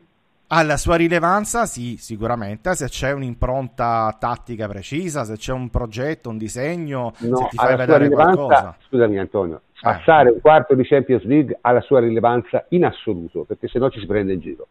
Sì, sì, Poi, prof, ma, ma, non è, ma, è, ma, ma non sì, è, ma sì, ma è, un, è, un discorso, è, un, discorso, troppo filosofico. Posso... Non c'è nulla di concreto. Di concreto devi preparare la partita, prof. Non è che eh, ti sto dicendo altre eh, delle cose. Perfetto. E eh, allora, di questo stiamo parlando. No, posso... Devi prepararla per passare il turno, eh? è chiaro che devi... Che no, anche perché hai la rosa al completo, hai il tempo per, e le soluzioni per scegliere la strategia ah, adatta certo. per l'occorrenza. È chiaro, ecco, però io vorrei chiaro... Sì? No, dico, è chiaro che eh, il risultato è sovrano, però se tu eh, vai in difficoltà, anche se passi il turno, vai in difficoltà contro una squadra che ti pressa e hai problemi in costruzione e, e sei stato in difficoltà eh, contro il Tottenham l'anno scorso, sei stato in difficoltà anche quando c'era la BBC contro la BBC, contro squadre che ti pressano. Poi andando avanti, se trovi il Manchester City, trovi il Barcellona, trovi squadre molto più forti dell'Ajax e continuano a pressarti, viene il sospetto che Allegri quando lo pressano non sia in grado di trovare le soluzioni adeguate. Eh, potrebbe, cioè nel senso, sono d'accordo con te, rimane però il fatto che se te guardi al solito è successo, comunque vediamo, mh, mm, eh, arriviamo, arriviamo, a una conclusione. Io non ho nessuna idea su, su cosa possa fare Allegri in questa partita. Ho la convinzione che secondo me stiamo dipingendo l'Ajax un po' più forte di quello che è è una squadra molto gradevole, ma contro le squadre molto Troppo... gradevoli la Juve di solito vince. Io, io, neanche ho idea di cosa farà Allegri, però eh, ho speranza che non faccia delle cose. Ah, eh, sì. Certo. Cioè, mm, io, io, ho speranza che non faccia le cose che, che non ci fanno qualificare. Ecco, sì. sì. Eh, già, allora, però quali siano non lo so. Eh. Tutti hanno dato poca importanza alla partita col Genoa e io sono d'accordo, perché è una partita dove magari i giocatori hanno anche fatto tardi. Eh, hanno un po' mollato, do- diciamo. Eh, sì, questo è sicuro. Eh, quindi mh, voglio dire che i giocatori fossero svuotati, vabbè, noi abbiamo avuto anche una, eh, uno scambio di idee con Davide, eccetera. Eh, io credo che mh, però in queste partite, proprio per questo motivo, eh, magari qualche prova la puoi fare anche tattica su qualche soluzione contro squadre di più basso livello che magari fanno una partita eh, votata soprattutto all'intensità come magari Gen- come si fa a Genova sempre, no? come, sì. perché è un campo sempre dove trovi la squadra che gioca col, sostenuta dal pubblico, che va, certo. eh, che corre, no? E allora invece mh, la proposta è stata nuovamente quella delle due mezze ali che scappano, che lasciano il buco al centro e Prandelli, io non ho detto che Prandelli è un genio, però Prandelli, il, ca- il campionato lì, se lo farà tutto così. Ti, eh, mette lì, ti mette lì, se, si, se ti mette lì Pandev e Sturaro ad attaccare il buco che si crea dietro le mezze ali e loro vincono la partita in contropiede così. Quindi eh, non è tanto da aver perso, perché tanto comunque avresti perso, l'ha detto pure lui, ha detto avremmo perso anche con il Padre Eterno. Però è quello di capire dove vuole andare con questa squadra, cioè non si capisce non si, capi- non si è capito neanche all'andata. Allora abbiamo fatto una grande partita a ritorno con l'Atletico e mm, vediamo contro l'Ajax, che non è una grande squadra, io sono d'accordo con te, prof. Quale sarà il, il modo di uscirne? Perché io spero che lui eh, riesca a dare alla squadra quello che serve, e non serve tanto, per vincere la partita. Eh, però se guardo la partita con l'Atalanta, la partita con la Lazio, che come qualcuno ha ricordato hanno fatto no, anche contro l'Inter in K, perché l'Inter giocò una partita un primo tempo ad altissima intensità e andammo in difficoltà proprio nella zona centrale, perché è sempre quella lì, quelle palle in verticale che stiamo soffrendo, perché quest'anno, a differenza degli altri anni, stiamo soffrendo delle cose che non abbiamo mai sofferto perché giocavamo una difesa posizionale molto più compatta, molto più efficace e non soffrivamo. Quest'anno concediamo palle gol. Io i miei timori sono solo questi. Poi staremo ma a vedere. Io, però, ma, ma, te che faresti? Ah, io li attaccherei. Sì, ma cioè, dico, il più forte sono io e attacco io. Più forte sono, a, a calcio, con, quando con i bambini, no, facciamo così, quando sono più forte io attacco io. La palla, la, la, la, partita la faccio io, devo essere in grado io di fare la partita. Poi è chiaro che tu puoi anche decidere di avere, io ho tre contropiedisti incredibili, allora mi chiudo, faccio difesa posizionale e so ripartire. Gioco a due a centrocampo, eh, diciamo, so, tengo un'ora le linee strette poi prima o poi loro fanno la, la cretinata e l'infilo. Però devo giocare eh, rispettando quelle che sono le caratteristiche dei miei giocatori, non facendo giocare eh, per esempio Emre Can Mezzala a tutto campo a fare quei triangoli infiniti che lo svuotano fisicamente e tra l'altro gli fanno fare errori tecnici in zone del campo. Esatto, esatto, perché poi la poca lucidità ti porta... Però mh, mm, vediamo.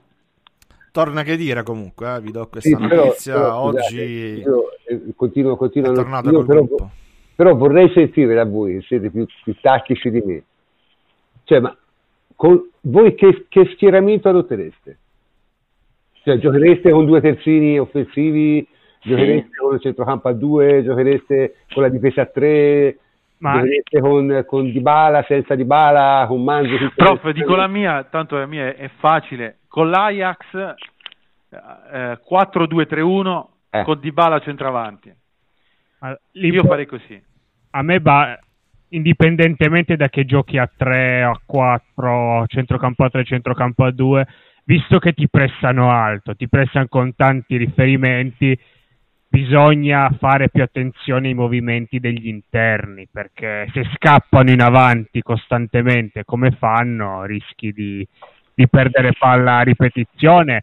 E alla fine quando perdiamo con l'Atalanta in Coppa Italia che Cancelo perde quel pallone Cancelo è vero che forza la giocata e perde una brutta palla però la perde perché è costretto a forzare perché non aveva un riferimento cioè e, sotto questo punto di vista a me il rombo arretrato, come si è visto con l'Atletico, non dispiacerebbe perché hai più, rif- hai più registi arretrati e più soluzioni di passaggio.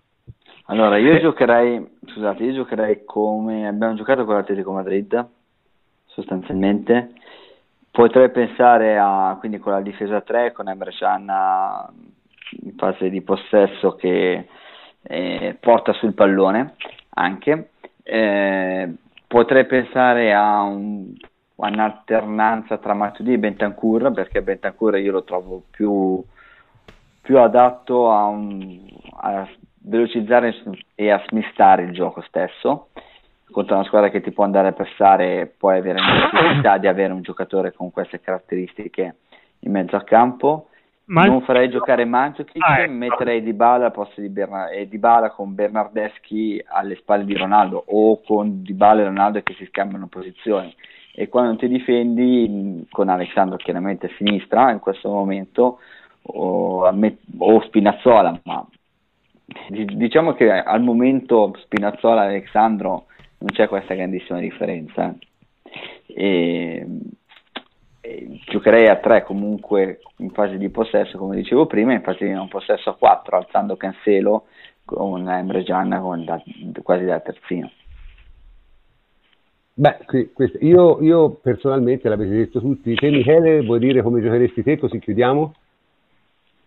Io giocherei con uh, Cancelo come terzino eh, cercando di, forza, di forzare la loro uscita e facendo possesso non troppo in basso perché la Juve soffre quando viene pressata alta se no fa il loro gioco e cercando di costringerli al massimo all'altezza della metà campo e poi superata la linea di pressione mettendo i giocatori come Emre Can nella, nelle posizioni migliori a fare le funzioni migliori che sanno fare quindi non mezzala a fare triangoli e va in difficoltà come è stato detto cercando poi di superare la prima linea di pressione e andare a campo aperto. Se deve giocare Dybala deve giocare davanti alla porta, cioè davanti, vicino alla porta.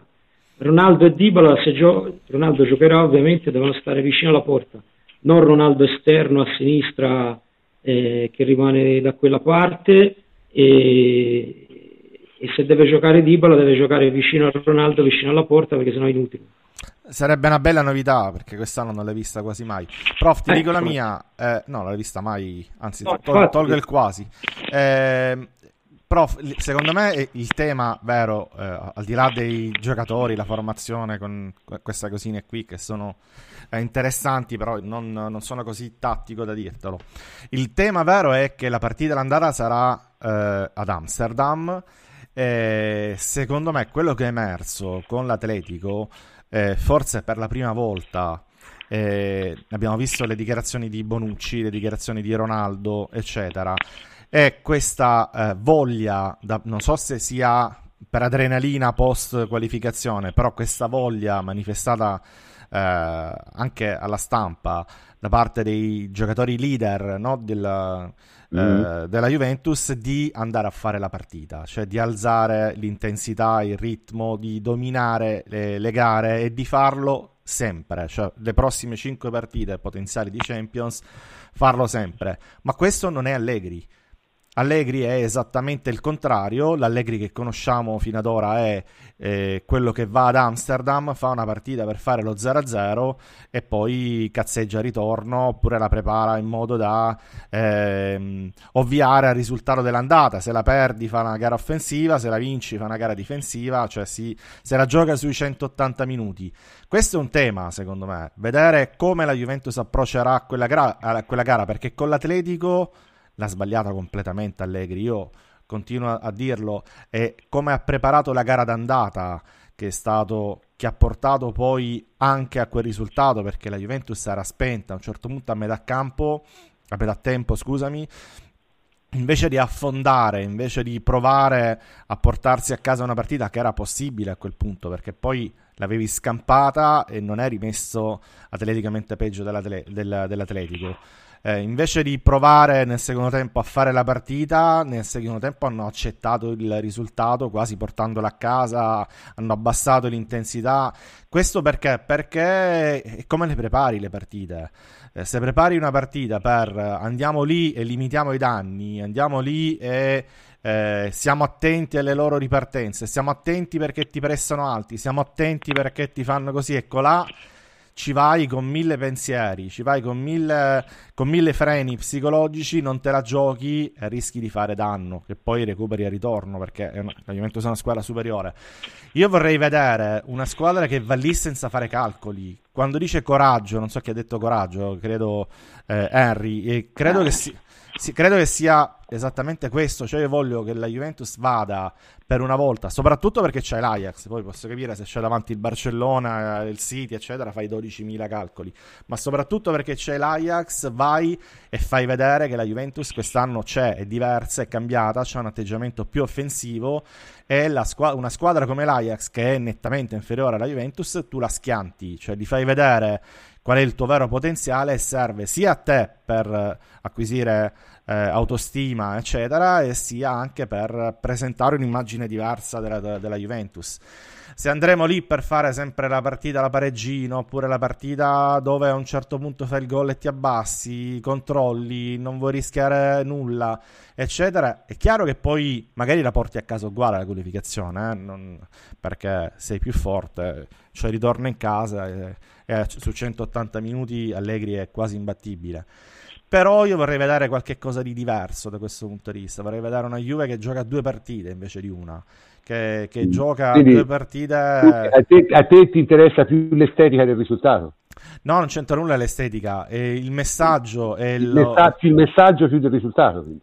No, non più, perché io voglio vincerle tutte e due, mica voglio perderle. Eh, eh, mi interessa vedere una Juventus che gioca al massimo del potenziale per 180 minuti e non facendo calcoli per, set, per 120-130 minuti su 180. Il risultato è, deve essere lo stesso. No, posso dire, il, risulta- il risultato è importantissimo. Il risultato è importantissimo e proprio perché è importantissimo bisogna giocare in modo diverso perché la Champions non si vince speculando. Non l'ha vinta nessuno speculando. Allegri non l'ha mai vinta. Beh, no, eh, no io... non l'ha vinta nessuno speculando. La, la, ora non è vero, questo è vero, ma non importa. Aspetta, aspetta. Qualcuno l'ha vinta speculando anche botte di culo, ma secondo me tipo? una delle cose ma comunque no, ma, ma parliamo della preistoria. Raga, ragazzi, parliamo della no, preistoria. Questa è, la... di, questa è, l'era di, dell'Arcellona e del Real Madrid. Devi scusate, fare meglio scusate, di loro. Scusate. Non c'è nessuna squadra che, che è riuscita a fare specu- a speculare con loro, eh? nessuna. Aspetta. Nessuno. Allora, Nessuno. una cosa che ha detto giusta e che va oltre quello che state dicendo voi è che la base fondamentale è quello che ha detto Michele. Cioè, eh, io comprendo quello che ha detto Antonio, che conta come si vince anche, ok? E, e anche quello che ha detto Henry, il coraggio, ma Michele ha centrato il punto secondo me. Cioè, tu puoi vincere con l'Ajax perché sei più forte a livello di singoli, però se questa squadra ti mette in difficoltà perché ti viene a prestare forte, tu non puoi pensare di poter reggere una squadra come il Tottenham, una squadra come il Manchester City, una squadra come il Barcellona magari, che ti fa questo, te lo fa per 180 minuti e te lo fa con la qualità di un'organizzazione e di quei giocatori. Sei morto, sei, esci già. Quindi, facendo la somma di tutto quello che è stato detto, conta come giochi contro l'Ajax, conta come riesci a superare le difficoltà che finora hai dimostrato di non mh, avere la ricetta per uh, superarle e per affrontarle, conta vincere, conta come vai incontro e come superi queste difficoltà. Perché se vinci eh, leggendo al meglio solamente alcuni momenti della partita, come è successo con Tottenham l'anno scorso, poi non puoi pensare di poter fare lo stesso contro squadre molto più forti dell'Ajax, che hanno una filosofia di gioco simile perché esatto. chiaramente andrai a perdere. Ok, eh, allora concludendo, se mi permettete, dico la mia. Io non lo so, io, io questi discorsi francamente li capisco poco, eh, per mia natura, io sono più abituato a ragionare su, su, sulla realtà che sui desideri, quindi... Mh, mm, non è un desiderio, prof, però questa è la realtà secondo me. La realtà, secondo me, è un filino diversa. La realtà è che. Prof, ma perché guardi... deve essere la realtà che devi giocare male? Ma sto, sto amore no, per no, non no, giocare. perché? perché se uno ti dice che dovresti giocarti la partita, tu dici non è, è un desiderio e non la realtà? Perché? Perché invece fare una partita speculativa a basso ritmo senza correre rischi è la realtà? La realtà di chi? Chi l'ha inventata sta realtà? Perché chi l'ha inventata non ha vinto una Champions negli ultimi anni, eh? Beh, Eh, no, senza il beh, eh, ti, ti, ripeto, siamo potrebbe, nell'era di Ronaldo potrebbe, e di Messi e nessuno è riuscito finora a vincere contro queste due squadre in maniera speculativa. Punto. Non c'è diciamo, altro da dire. L'Atletico ci è andato vicinissimo, ma vabbè, non... L'Atletico ci è andato vicino, ma non giocava speculativo. Eh. Beh, oddio. Beh, no, no, no, quell'Atletico che ha giocato contro, contro, il, contro il Real Madrid Vabbè. era molto di più di una squadra catenacciara, lo è molto di più questa Ma Juventus, certo. se vogliamo una squadra che abbassa i ritmi, che, che, rispetto a quella che giocava 100.000 anni in partita, con caratteristiche diverse ovviamente dal Barcellona, perché c'ha giocatori diversi, ma insomma, da Real Madrid, scusami, c'ha giocatori diversi, però non è una squadra che ha mai abbassato l'intensità sotto il 100%, quella, l'Atletico Madrid. È l'unico modo. Altri... Può essere. Io ritengo che per esempio l'Ajax si batta semplicemente non dandogli quello che loro vogliono. Perché l'Ajax cosa vuole? L'Ajax vuole correre, l'Ajax vuole eh, un ritmo alto, l'Ajax vuole una squadra con poco equilibrio davanti e con Real Madrid ha vinto esattamente così una squadra messa in campo praticamente in modo decente non avrebbe mai perso 4-1 con quell'Ajax in casa, mai. Tant'è vero, hanno ritenuto bene di eh, cambiare allenatore e di richiamare quello che li aveva fatti vincere prima, non giocando a quel modo, tra l'altro. Quindi, ah, prof, voglio... non, non, lo so, io, io, non so se hai visto la partita del, dell'Ajax contro il Bayern eh, a Monaco. Ah, hanno fatto una eh, partita difensiva, sì, hanno fatto una partita difensiva sono stati in grado di fare la partita difensiva, hanno difeso anche bene. Eh, quindi è una squadra che ha un, un, allenatore molto interessante. No, no, no, no ma molto non, bravo. Non, discuto, non, non, non, è uno sprovveduto e quindi non credo che è vero quello che io sono d'accordo con quello che dici tu che, con quello che dici tu che bisogna magari togliergli un po' le cose che loro eh. preferiscono. Eh però non è che non sono in grado di, di fare altro. Sì, cioè, è una ecco, squadra piuttosto mm, sì, no, ma sveglia tatticamente. Guarda, Poi è, la è qualità la... dei singoli è chiaramente inferiore rispetto che, alla Juve e a tutte le altre. Che l'Ajax sia la sorpresa dell'anno anche a livello tattico, su questo non c'è il minimo dubbio, cioè, anche perché pensare a una squadra come l'Ajax l'ho visti nei preliminari addirittura pensare di vederlo arrivare ai quarti di Champions League, francamente non avrei mai creduto. Quindi è, è, sicuramente la sorpresa, anche dal punto di vista tattico. Io sto solo dicendo che di solito, di solito le squadre si battono non facendoli fare quello che vogliono fare. Se te con l'Ajax ti metti a fare una gara di corsa, gli fai solo un favore. Questa è la mia idea. Poi, eh sì, quindi anche loro cioè, possono fare lo stesso discorso, magari non, facendo cioè, eh, cercando di non far fare io... la partita di controllo, perché di questo stiamo parlando alla fine, cioè che la Juve deve controllare, gestire i ritmi della partita, gestire esatto. tutto qua. Cioè, alla fine l'Ajax magari non, non, cerca di non fartelo fare credendoti 90 minuti a 300 preciso, all'ora. Preciso, e, e, e, e questo sarà scontro, la partita. E lo scontro tattico fra le due squadre andrà sicuramente su questo. Ognuno cercherà di non far fare all'altro quello che gli riesce meglio questo è evidente. Chi, chi dei due avrà diciamo, la maggiore costanza, la maggiore abilità, la maggiore perseveranza nel portare avanti questo genere di, di, di, di cose, di, di, schema, alla fine prevale. Poi, sai, c'è da dire... C'è Ronaldo. Esatto, che, che c'è Ronaldo e Ronaldo è, eh, vabbè insomma, non, voglio dire, le ultime 3 Champions, 5 Champions League che l'hanno vinte, Messi e Ronaldo, no? Quindi se l'anno scorso Messi non ha vinto, ha vinto Ronaldo. Quest'anno magari se non vince Ronaldo vince Messi. E non lo dire. Capito? Ma è così. Comunque, dai, siamo andati un po' lunghi, ma era prevedibile perché la discussione è piuttosto interessante e secondo me andava portata fino in fondo. Però è arrivato il momento di salutarci, è arrivato il momento di salutarci e comincio a salutare tutti a partire dal plenipotenziario Antonio Corsa. Ciao Antonio. Ciao prof, alla prossima. E Davide Terruzzi. Ciao Davide. Buonanotte prof, alla prossima, ciao a tutti. Enrico Ferrari, ciao Enrico. Buonanotte a tutti. Jacopo, ciao Jacopo. Buonanotte a tutti. E infine Michele Tussani, ciao Michele. Ciao prof, buonanotte a tutti. Ricordate, Murigno tenia ragione. Sempre ragione, se, sempre ragione, sempre ragione.